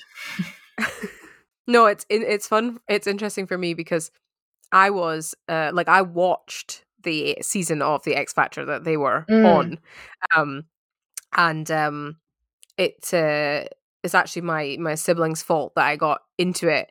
As I say, they've got nothing to do with fandom whatsoever, and they probably don't even remember that it was their fault because they sent me they sent me some YouTube or they showed me some YouTube video that was like, "Oh, cute." Like Louis and Harry mm, moments or whatever. Yeah. And I was like, and I remember being like, what? Like, they don't actually think they're together, do they? And my sibling was like, oh, I don't know. It's just cute moments. That was it. That was, I mean, I don't think actually, I don't think I came back to, I don't think I ever really like properly thought about it so much until like quite a bit later, but it was always there in the back of my mind after that. Um, and then I remember it would have been like, yeah, 2013 or maybe 2014 I forget which album it was that came out then, but I remember when that was all happening. Then I was it was like the height of it, like just before the Bears got involved, basically. God, yeah. Which, if you know, you know, and if you don't know, you'll be like, "What are you, you don't want about? to know? you don't. No, you don't want to know." so yeah, for me, I just think it's quite funny because remember when I realized that uh, that you'd been in that fandom uh, like before, and that that you're like, I guess, a Louis girl for want of a better phrase of putting it, maybe. Yeah. Um, or do you think you were? Do you think that's an accurate, or is that? Would you contest that? No, I yeah, I would I would say so. I mean, I remember I didn't have a favorite for like a while, mm-hmm. and then somebody. This is I remember this so specifically for some reason. Somebody asked me what my favorite, like who my favorite member was, and I I went on the website, you know, like One Piece the onesies, and they had One Direction exclusive onesies. They had like a they had like a name of the member and like a handprint on like the back or here, like on the chest oh, somewhere. Okay. Yeah, and they each had their own. And I looked at this picture of Louis in his onesie, and I was like, I think he's my favorite. I don't know what it was. It was the, the I don't know the powerful gay energy. Like I don't know what spoke to me, but I decided then that Lou is my favorite. That is pretty much yeah persistent. Like I call myself a Larry to this day, which I have been hashtag exposed for on Twitter a number of times, as if it doesn't, as if you were hiding it, like yeah, as if it doesn't say so, like in my Tumblr bio and on my yeah, exactly. But, you know what can you do? But yeah, but I would I would say I'm more of a more of a, a, a Louis person. I'd say I just saw him live in March and it was delightful. I, I uh, was very much like because because we watched the X Factor and because before they were together as a band, it was like Harry and Liam because it was like which of these two boys is going to get through, uh, is going to get past the boot camp stage. So my family was like Harry uh, because we we thought he was the best, and so I was a Harry fan for a long time because because it started off that way effectively yeah. and literally hadn't even seen Louis or Niall like at all, basically, and only seen like Zayn a tiny bit, and because it was framed as being Liam versus Harry, uh, and, and and I think it wasn't until I don't think it was probably until I actually started reading fan fiction that I because I'm definitely a Louis girl now and I like was the whole time I was reading the fan fiction but it's it's funny for me um because I remember distinctly like when I was much younger when they were when the X Factor was still on and I remember being so disgruntled when Harry got sent home and I thought they were about to keep Liam and yeah. then they didn't keep Liam and I was the hell's going on here? They've like just sent home both of their like so it's a yeah it's I, have been thinking about it because i because i knew we were gonna we might we might speak about it and i was like gosh there's so much. I was like that fandom that was a time like yeah. to, like just totally so. But yeah it's a a bit of nostalgia for me there. Yeah november 2015 especially was just like a time to be in the one direction fandom. Somebody asked me like the other day i reblogged a post about like have you ever skipped class? And i was like mostly in my first year uni. That's because my first year of uni was the same same time as November 2015. so oh my gosh, I remember I had like a bullet journal and I had a I had a special like two page spread just for their promo schedule for November 2015, around where Made in the AM the album came out, which is a great album by the way. Go listen to it if you haven't. Um, but yeah, they were on like Jimmy Fallon and all this American promo, so I had to shift my entire schedule. Like I had to get up at 4:30 to watch it live, and it's just, yeah, that was a time. practice for having to get up in the middle, like having to exactly. stay up late to watch 911. Exactly. like, well, is it what is it like 2 or 3 a.m. for you probably? Yeah, it's uh what is it actually? I don't remember. I think it's 2. It was it was 1 a.m. for me and then the time the clocks like the then the summer British summertime started and it was 2 a.m. and I sometimes I just could not do it with work. I couldn't stay up and I was always like devastated and I had to ban myself from Tumblr for days so that I didn't get spoiled until I could like catch up if I if I'd not if I wasn't going to be able to watch it like that the next day sort of thing. Yeah, I really admire people who are able to like wait. Like I just I don't even I mean I I set it up so that I'm off work Mondays and Tuesdays. That's because of 911. Um but e- even if I wasn't, I just don't know if I would be able to. Like I I don't know if I have that degree of self-control. I would rather just like not sleep, I think. Yeah, I I can't like with my with my job I wasn't I just can't like and I have to be functional. Um but before that like um when I was still at university uh like when Game of Thrones was airing, for example, then I used to get up at five a.m. so that I could watch it in the morning before I like went to uni, and it didn't matter how how little sleep I got so much then. So it was a bit of a, a different situation. I guess on that, um, before we kind of circle back to 911, I wanted to ask if there was any other uh, shows or books or movies or fandoms that you are in at the moment, or if you are fully on the 911. uh, given that we're in a hiatus, is there anything else you're exploring in that gap? No, not really. Um, unfortunately, I'm just like I I once I tune in into a fandom, I'm just like in it. Yeah. I see people. I mean, Tumblr's been really quiet, obviously, because it, it is the hiatus. Yes, I've been on Tumblr all the time, and it's like a wasteland. Yeah, it's so quiet. And I mean, obviously, I understand that. Like, I rationally, I understand that people go and like are interested in other things. Like a lot of people have been watching Stranger Things and whatever. Mm-hmm. Um, but like emotionally if i imagine like leaving tumblr and doing something else i'm just like nah. I'm i'm good here you know so i've been i've been very slowly rewatching season five really just doing that. But um it is so emotionally devastating that it is taking me like a week per episode. It's a it's a hard season. It really really is a hard season.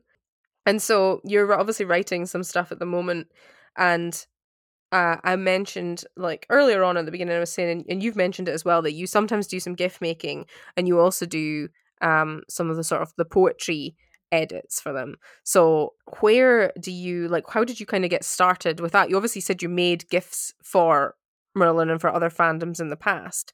Um, did you start with the poetry edits with other fandoms, or were they something more that came in with with 911? Oh no, that was that was specifically a buddie thing because I was thinking about Eddie and Wild Geese. That's the first uh, poetry like edit I made um, before I finished like the unrepression fic or anything because it's just such an Eddie coded poem.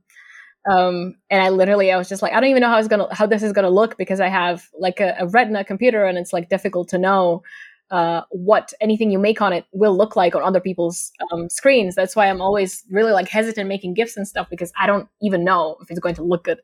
Um, but I was like, I, I have to, you know, it was like a powerful urge to make this this edit for Eddie and Wild Geese. So that's how I got started. And then yeah, obviously I have I have two English degrees, so I like poetry. so then I just and now anytime like I encounter poetry, I'm just like, how can I apply this to Buddie, and then I save it. I have a, an ongoing note for that as well. Um, yeah. If you're reading a poem, you then find like the buddie sort of aspects within that. Is there has there been situations, I guess, where you've where you're watching even maybe the show, um, or you're writing something yourself and you recall a poem that you've read in the past, and it's like the other way around where the you sort of have them and then you think back to a poem, or is it usually you read a poem and you sort of pick up on the buddie aspects while you're reading it? It's usually it's the first way around, but it's it's mainly because I'm not super well read in poetry because I didn't take that many of the courses um, during like my undergrad, and I don't think my master's even offered any poetry because it was a state. But um, I I'm just not particularly like well read in it. Um, I mostly most of what I read has have been like really long, like epic poems, like Whitman and and and the Transcendentalists, like in America, and they you know those are like the kind of poems that you just have to you forget what it was about by the time you get to the end. Um, so it's more that i'm now discovering more poetries and, and now i already have buddie in my brain. So it's yes. it's automatic and they're always going to be on the brain. Exactly exactly yeah. I did think of though there's a um a long poem um, called In Memoriam by um, Alfred Lord Tennyson, which is like this this elegy for this man that he was allegedly not in love with, but we we all know how that goes. Um, but yeah, that was that was one where I thought um, it wasn't necessarily I thought of a specific passage, but I thought I bet if I reread this, it I will I will discover Buddie in it, and, and I did. So yeah, it's a beautiful poem. You as well. see them everywhere now. it, everywhere. I see. I don't know. I see. I see pigeons on the street, and I'm like, oh, that's so buddie coded. Like, no, but that's the pro- I mean, it's probably because I follow so many people on Tumblr that are all stuck in this same brain situation. But I will read a Tumblr post and I'll be like, "Oh my gosh, yes, that's so buddie coded." And then I'll look at who's reblogged it and I'll look at what their tags are and I'll be like, "Oh, buddie coded." that's why I'm seeing this because somebody thinks it's. But but occasionally somebody that I follow from like that I uh, followed before will reblog something and I'll be like, "This is so buddie coded," and I'll be like and I'll assume that's why I'm seeing it. And then I'll look at who's reblogged it and what their tags are, and I'll be like, this is so buddie coded, and I'm the first person, you know, like I'm like, oh my gosh, I'm the first person to find this, but obviously not. But it's just there. Somebody, it's like it's like when somebody tags something with a ship that's not your ship, and you're like, or like a from a fandom you're not in, a ship you don't know, and you're like, no, this is buddie coded. Actually, I don't know what you think it is, but it's I can tell you right now, it's like I'm casually into uh, Destiel, and I will occasionally like see some something that's so painfully to me obviously Destiel and then some and I'll go into the I'll go into the notes just to have a look just to be like everybody agrees with me. Like I'm like this can't be possibly about anything else and then you'll have it tagged with every other painful uh ship that ever existed and you'll be like oh there's actually there's loads of ships that must fit this kind of criteria. But I feel like Buddie is very particular. Yeah. Yeah they're like they just have an energy, you know? Because mm-hmm. it happened to me the other day. I was so proud of myself because I reblogged a post from a Captain America, I think, blog. Because I, I never unfollow people unless they like actually like piss me off or something. If they just change fandoms, they just continue to scroll past them. So I reblogged this this post from a Captain America blog that was like something about like, oh, um, I rolled over in the middle of the night and I told my husband like you're on my side, and he said always and went back to sleep. I saw that one. Yeah, I was the first person to reblog that saying buddie coded, and then the entire dash reblogged it, like not not from me, but it came from me, and then everybody was tagging me buddie coded, and I was so proud of myself. I saw that one. Yeah, it's like a it's a hive mind. It's, it's it was buddie coded though. It was no, absolutely, and but I I found that I find that uh, I like that about Tumblr because as you say, we got the the title uh, for the first episode of season six, and it was like it had been a wasteland on Tumblr. I felt like I was swimming around in there on myself. Nobody was there, and then literally we got that one one whoever whoever posted it first and then everybody appeared yeah. i was like where have you all been yeah. like what's going on it's like everybody popping out of the woodwork so it is it's a I, I I don't I said this in the last episode there's no way I, I love the show I love the fanfic but I do love being on Tumblr I can't believe I stayed away from Tumblr for so long actually I know like, same. I really I enjoy it and it is a nice it's the having the community and having uh, the opportunity to do something a bit like this. So I've taken up a lot of your time but before we sort of like round up I wanted to circle back to 911 to ask you what you're looking forward to or what you're hoping for from season six. Oh, there's so many things. Um, I know you said in the in the first episode, right? You said that you wanted Madney to get back together like ASAP. Immediately. Yeah, and I'm like, and I'm like, I'm the opposite. I want oh, them. No. Oh no. no, I mean, I want, obviously I want them to get back together. Like they they belong together, but I really want just like a little bit of pining I just want like the silly kind of like you know the, the scene in the hospital when they get up and they immediately hold hands. That that made my chest hurt physically, and I want more of that. You know, I want more of like like same as like in season two and three because they kind of got together very quickly and then very slowly after you know after what happened with Doug, and all of that was just so sweet and it was so wonderful and it was so kind of reaffirming of the fact that they belong together and they're you know each other's person. So i would love to see a little bit like i think the mid-season finale would be a perfect place for them to get back together. Yeah. Because um, it's like christmas and christmas always has like important madney plot points so i think i think that would be wonderful and i just want them to you know i want to see a little bit of like oh they're basically going on dates with their daughter and they're like, no, no, no, no, we're just hanging out, you know, like we're just friends. Being exasperated about them dating, but not dating all over again. Because I mean, that conversation they had in the finale when Maddie was like, I want to go back to work, and she was like, Yeah, you can date other people, and he's like, What? You know, it's, it's just peak peak Madney fighting, and I want more of that. Yes. Um, yeah, and I'm really excited also for whatever the disaster is going to be. Um, oh yeah, because I feel like I don't know if because I think they're starting filming maybe earlier than last year, and obviously I don't know if it's because of that. There's so many factors, but like mm-hmm. you know, mm-hmm. I'm I'm keeping like a little hope that maybe it's because it's like a complex thing. Um, and also in one of the exit interviews, I think after season five, Kristen said like that she she thinks the tsunami was like the best disaster they've done. So that gives me like hope that you know they're maybe gonna do something on that scale again because the blackout wasn't necessarily you know like a big uh, thing it was kind of obviously it was kind of underwhelming in the end. Um, so I'm really excited to see if they do really like if they really go big um because they're so good at really doing like the you know the disaster episodes. Even the earthquake which i feel like is really underrated. The earthquake i think is yeah, amazing. I think it's because the tsunami is such a yeah it overshadows it for sure. Because the tsunami is such a thing? And yeah because of like because of christopher being involved it just like elevates it so. The tsunami is just like a masterstroke but the the, the earthquake is also really really great. I mean all that the hen scenes in there and the way they oh, come yes. they come back for her you know when it's like bobby and chim disobeying orders and then buck and eddie get the rest of the people to come to save her and it's just wonderful. It's like one of those like typical like chills inducing moments but i i love it. Um so definitely that and uh yeah um, i'm really looking forward to seeing well i'm really looking forward to seeing like what they do with eddie now. Obviously i'm assuming he's going to be a little bit in the background probably for for a good portion of these first episodes at least because obviously season five was like largely about him really. Yeah like um, his season. Yeah it was his season. But i'm really excited to see you know where he goes from here like how he kind of develops because you know he's kind of shed the heaviest of the burdens but that like doesn't mean that he's you know done healing or kind of processing everything that's happened to him. So i'm really curious to see how he is. Um, and i'm also really curious to see if we're going to get the buck breakdown because we need to get the buck breakdown. Um, and I saw, I think it was literally earlier today that I saw, I don't know who it was answering an ask about like how we need Buck to be in danger. And I agree. I think we're due for Buck to be in danger, frankly. And we I are think, we're, we're overdue, overdue, Exactly. completely overdue. and I need I feel like we all need this like in our souls. I need to see Eddie lose his shit. Um because Yes, Buck is in danger. Like we we deserve this. We have suffered.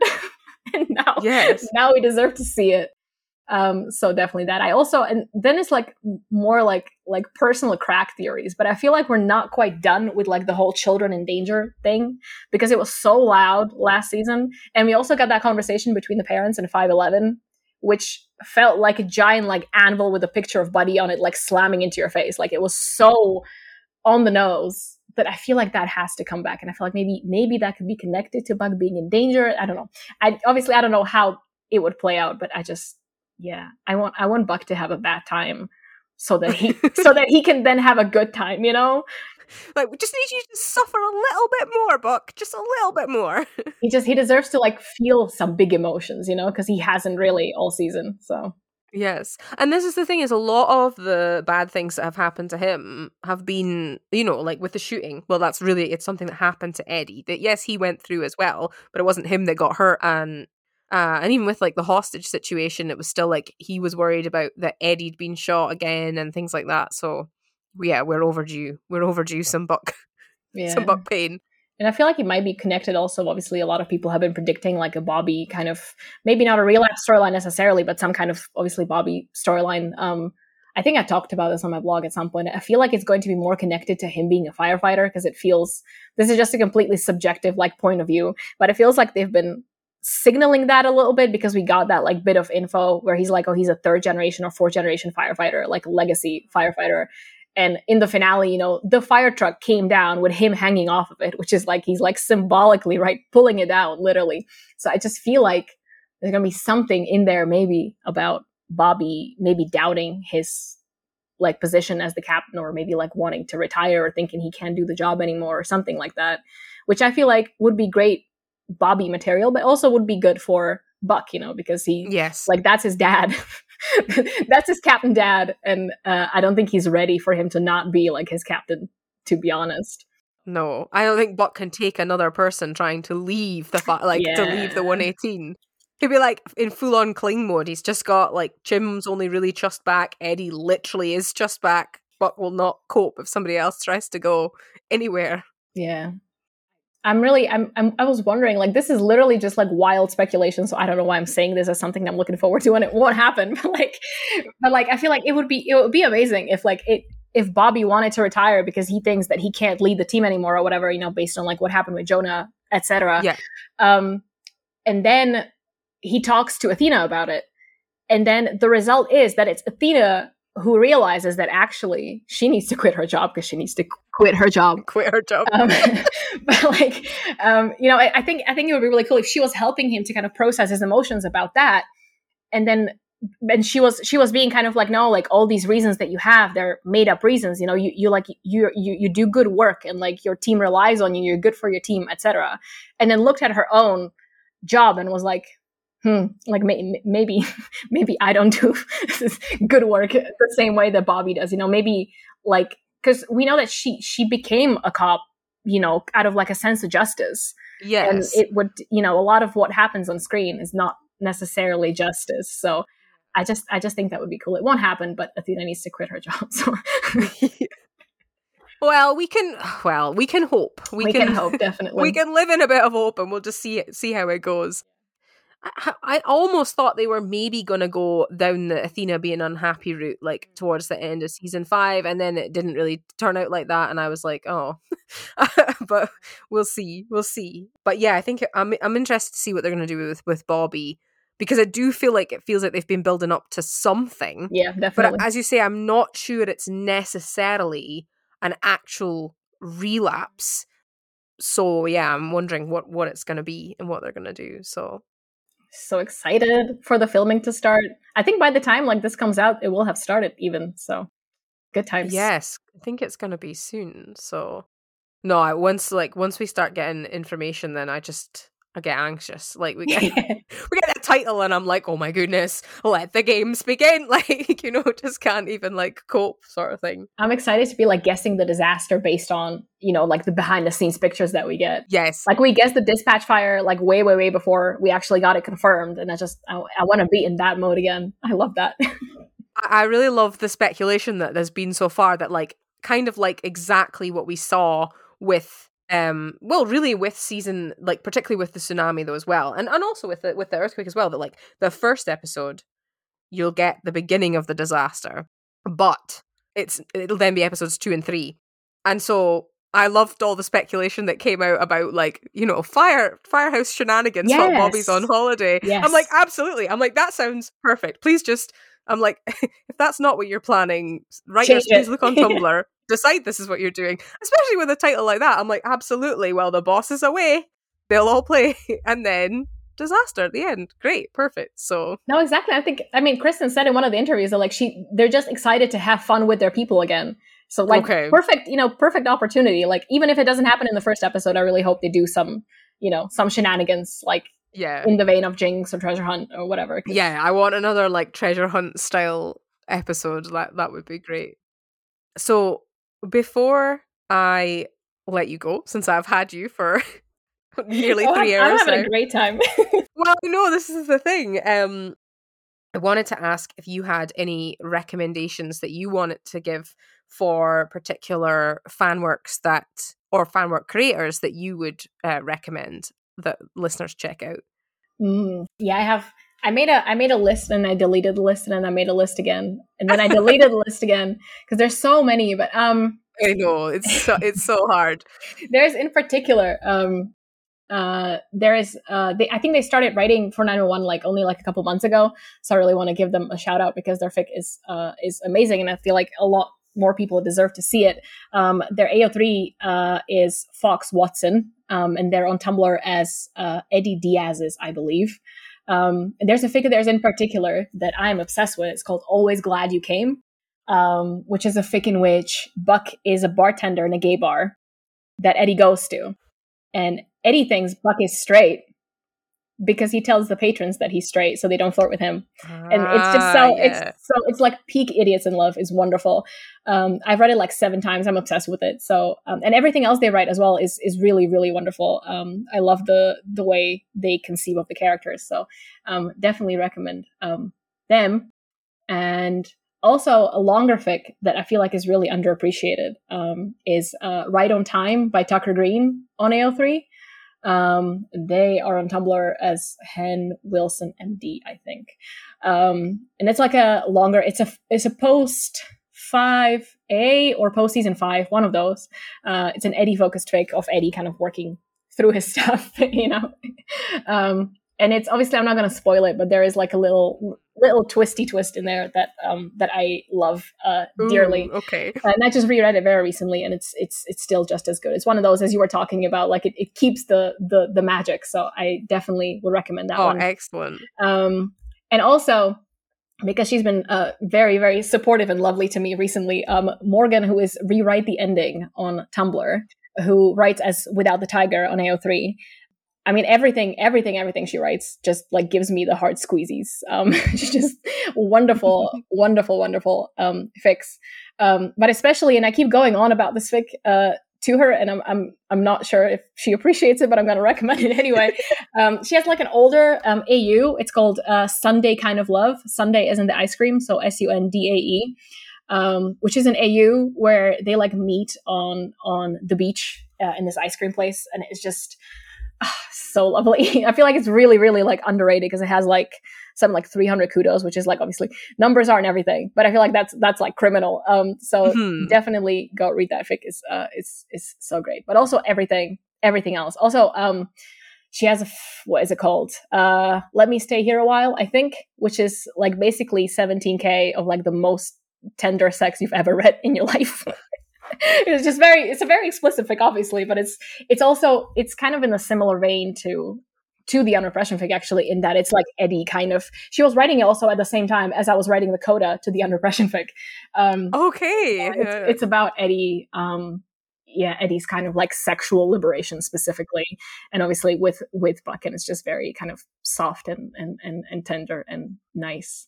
Um and oh and and last one Um, I mean, everybody. I feel like everybody knows Emma um, Clusterbuck on Tumblr. Um, yes, um, I'm saying yes as if I'm as if I'm everybody, but I absolutely. I think every I absolutely know Emma. So, everybody or know her on Tumblr. On Tumblr, she'll be like, I don't know you, but like I'm like, well, I follow you and read all your stuff and uh, lurk around on your Tumblr. Yeah, so. that, that counts as knowing. Um, yeah. so Emma Emma Clusterbuck, and she writes as Lay Corner Girl. I don't know how to pronounce that, but again, probably everybody knows her. Um, but I am I am literally in love with her. Sorry, Emma, if you're listening to this. Um, but um, she has a fic that is like my favorite. Um, it's called um, "The Voice Under All Silences," which is like a friends with benefits uh, fic.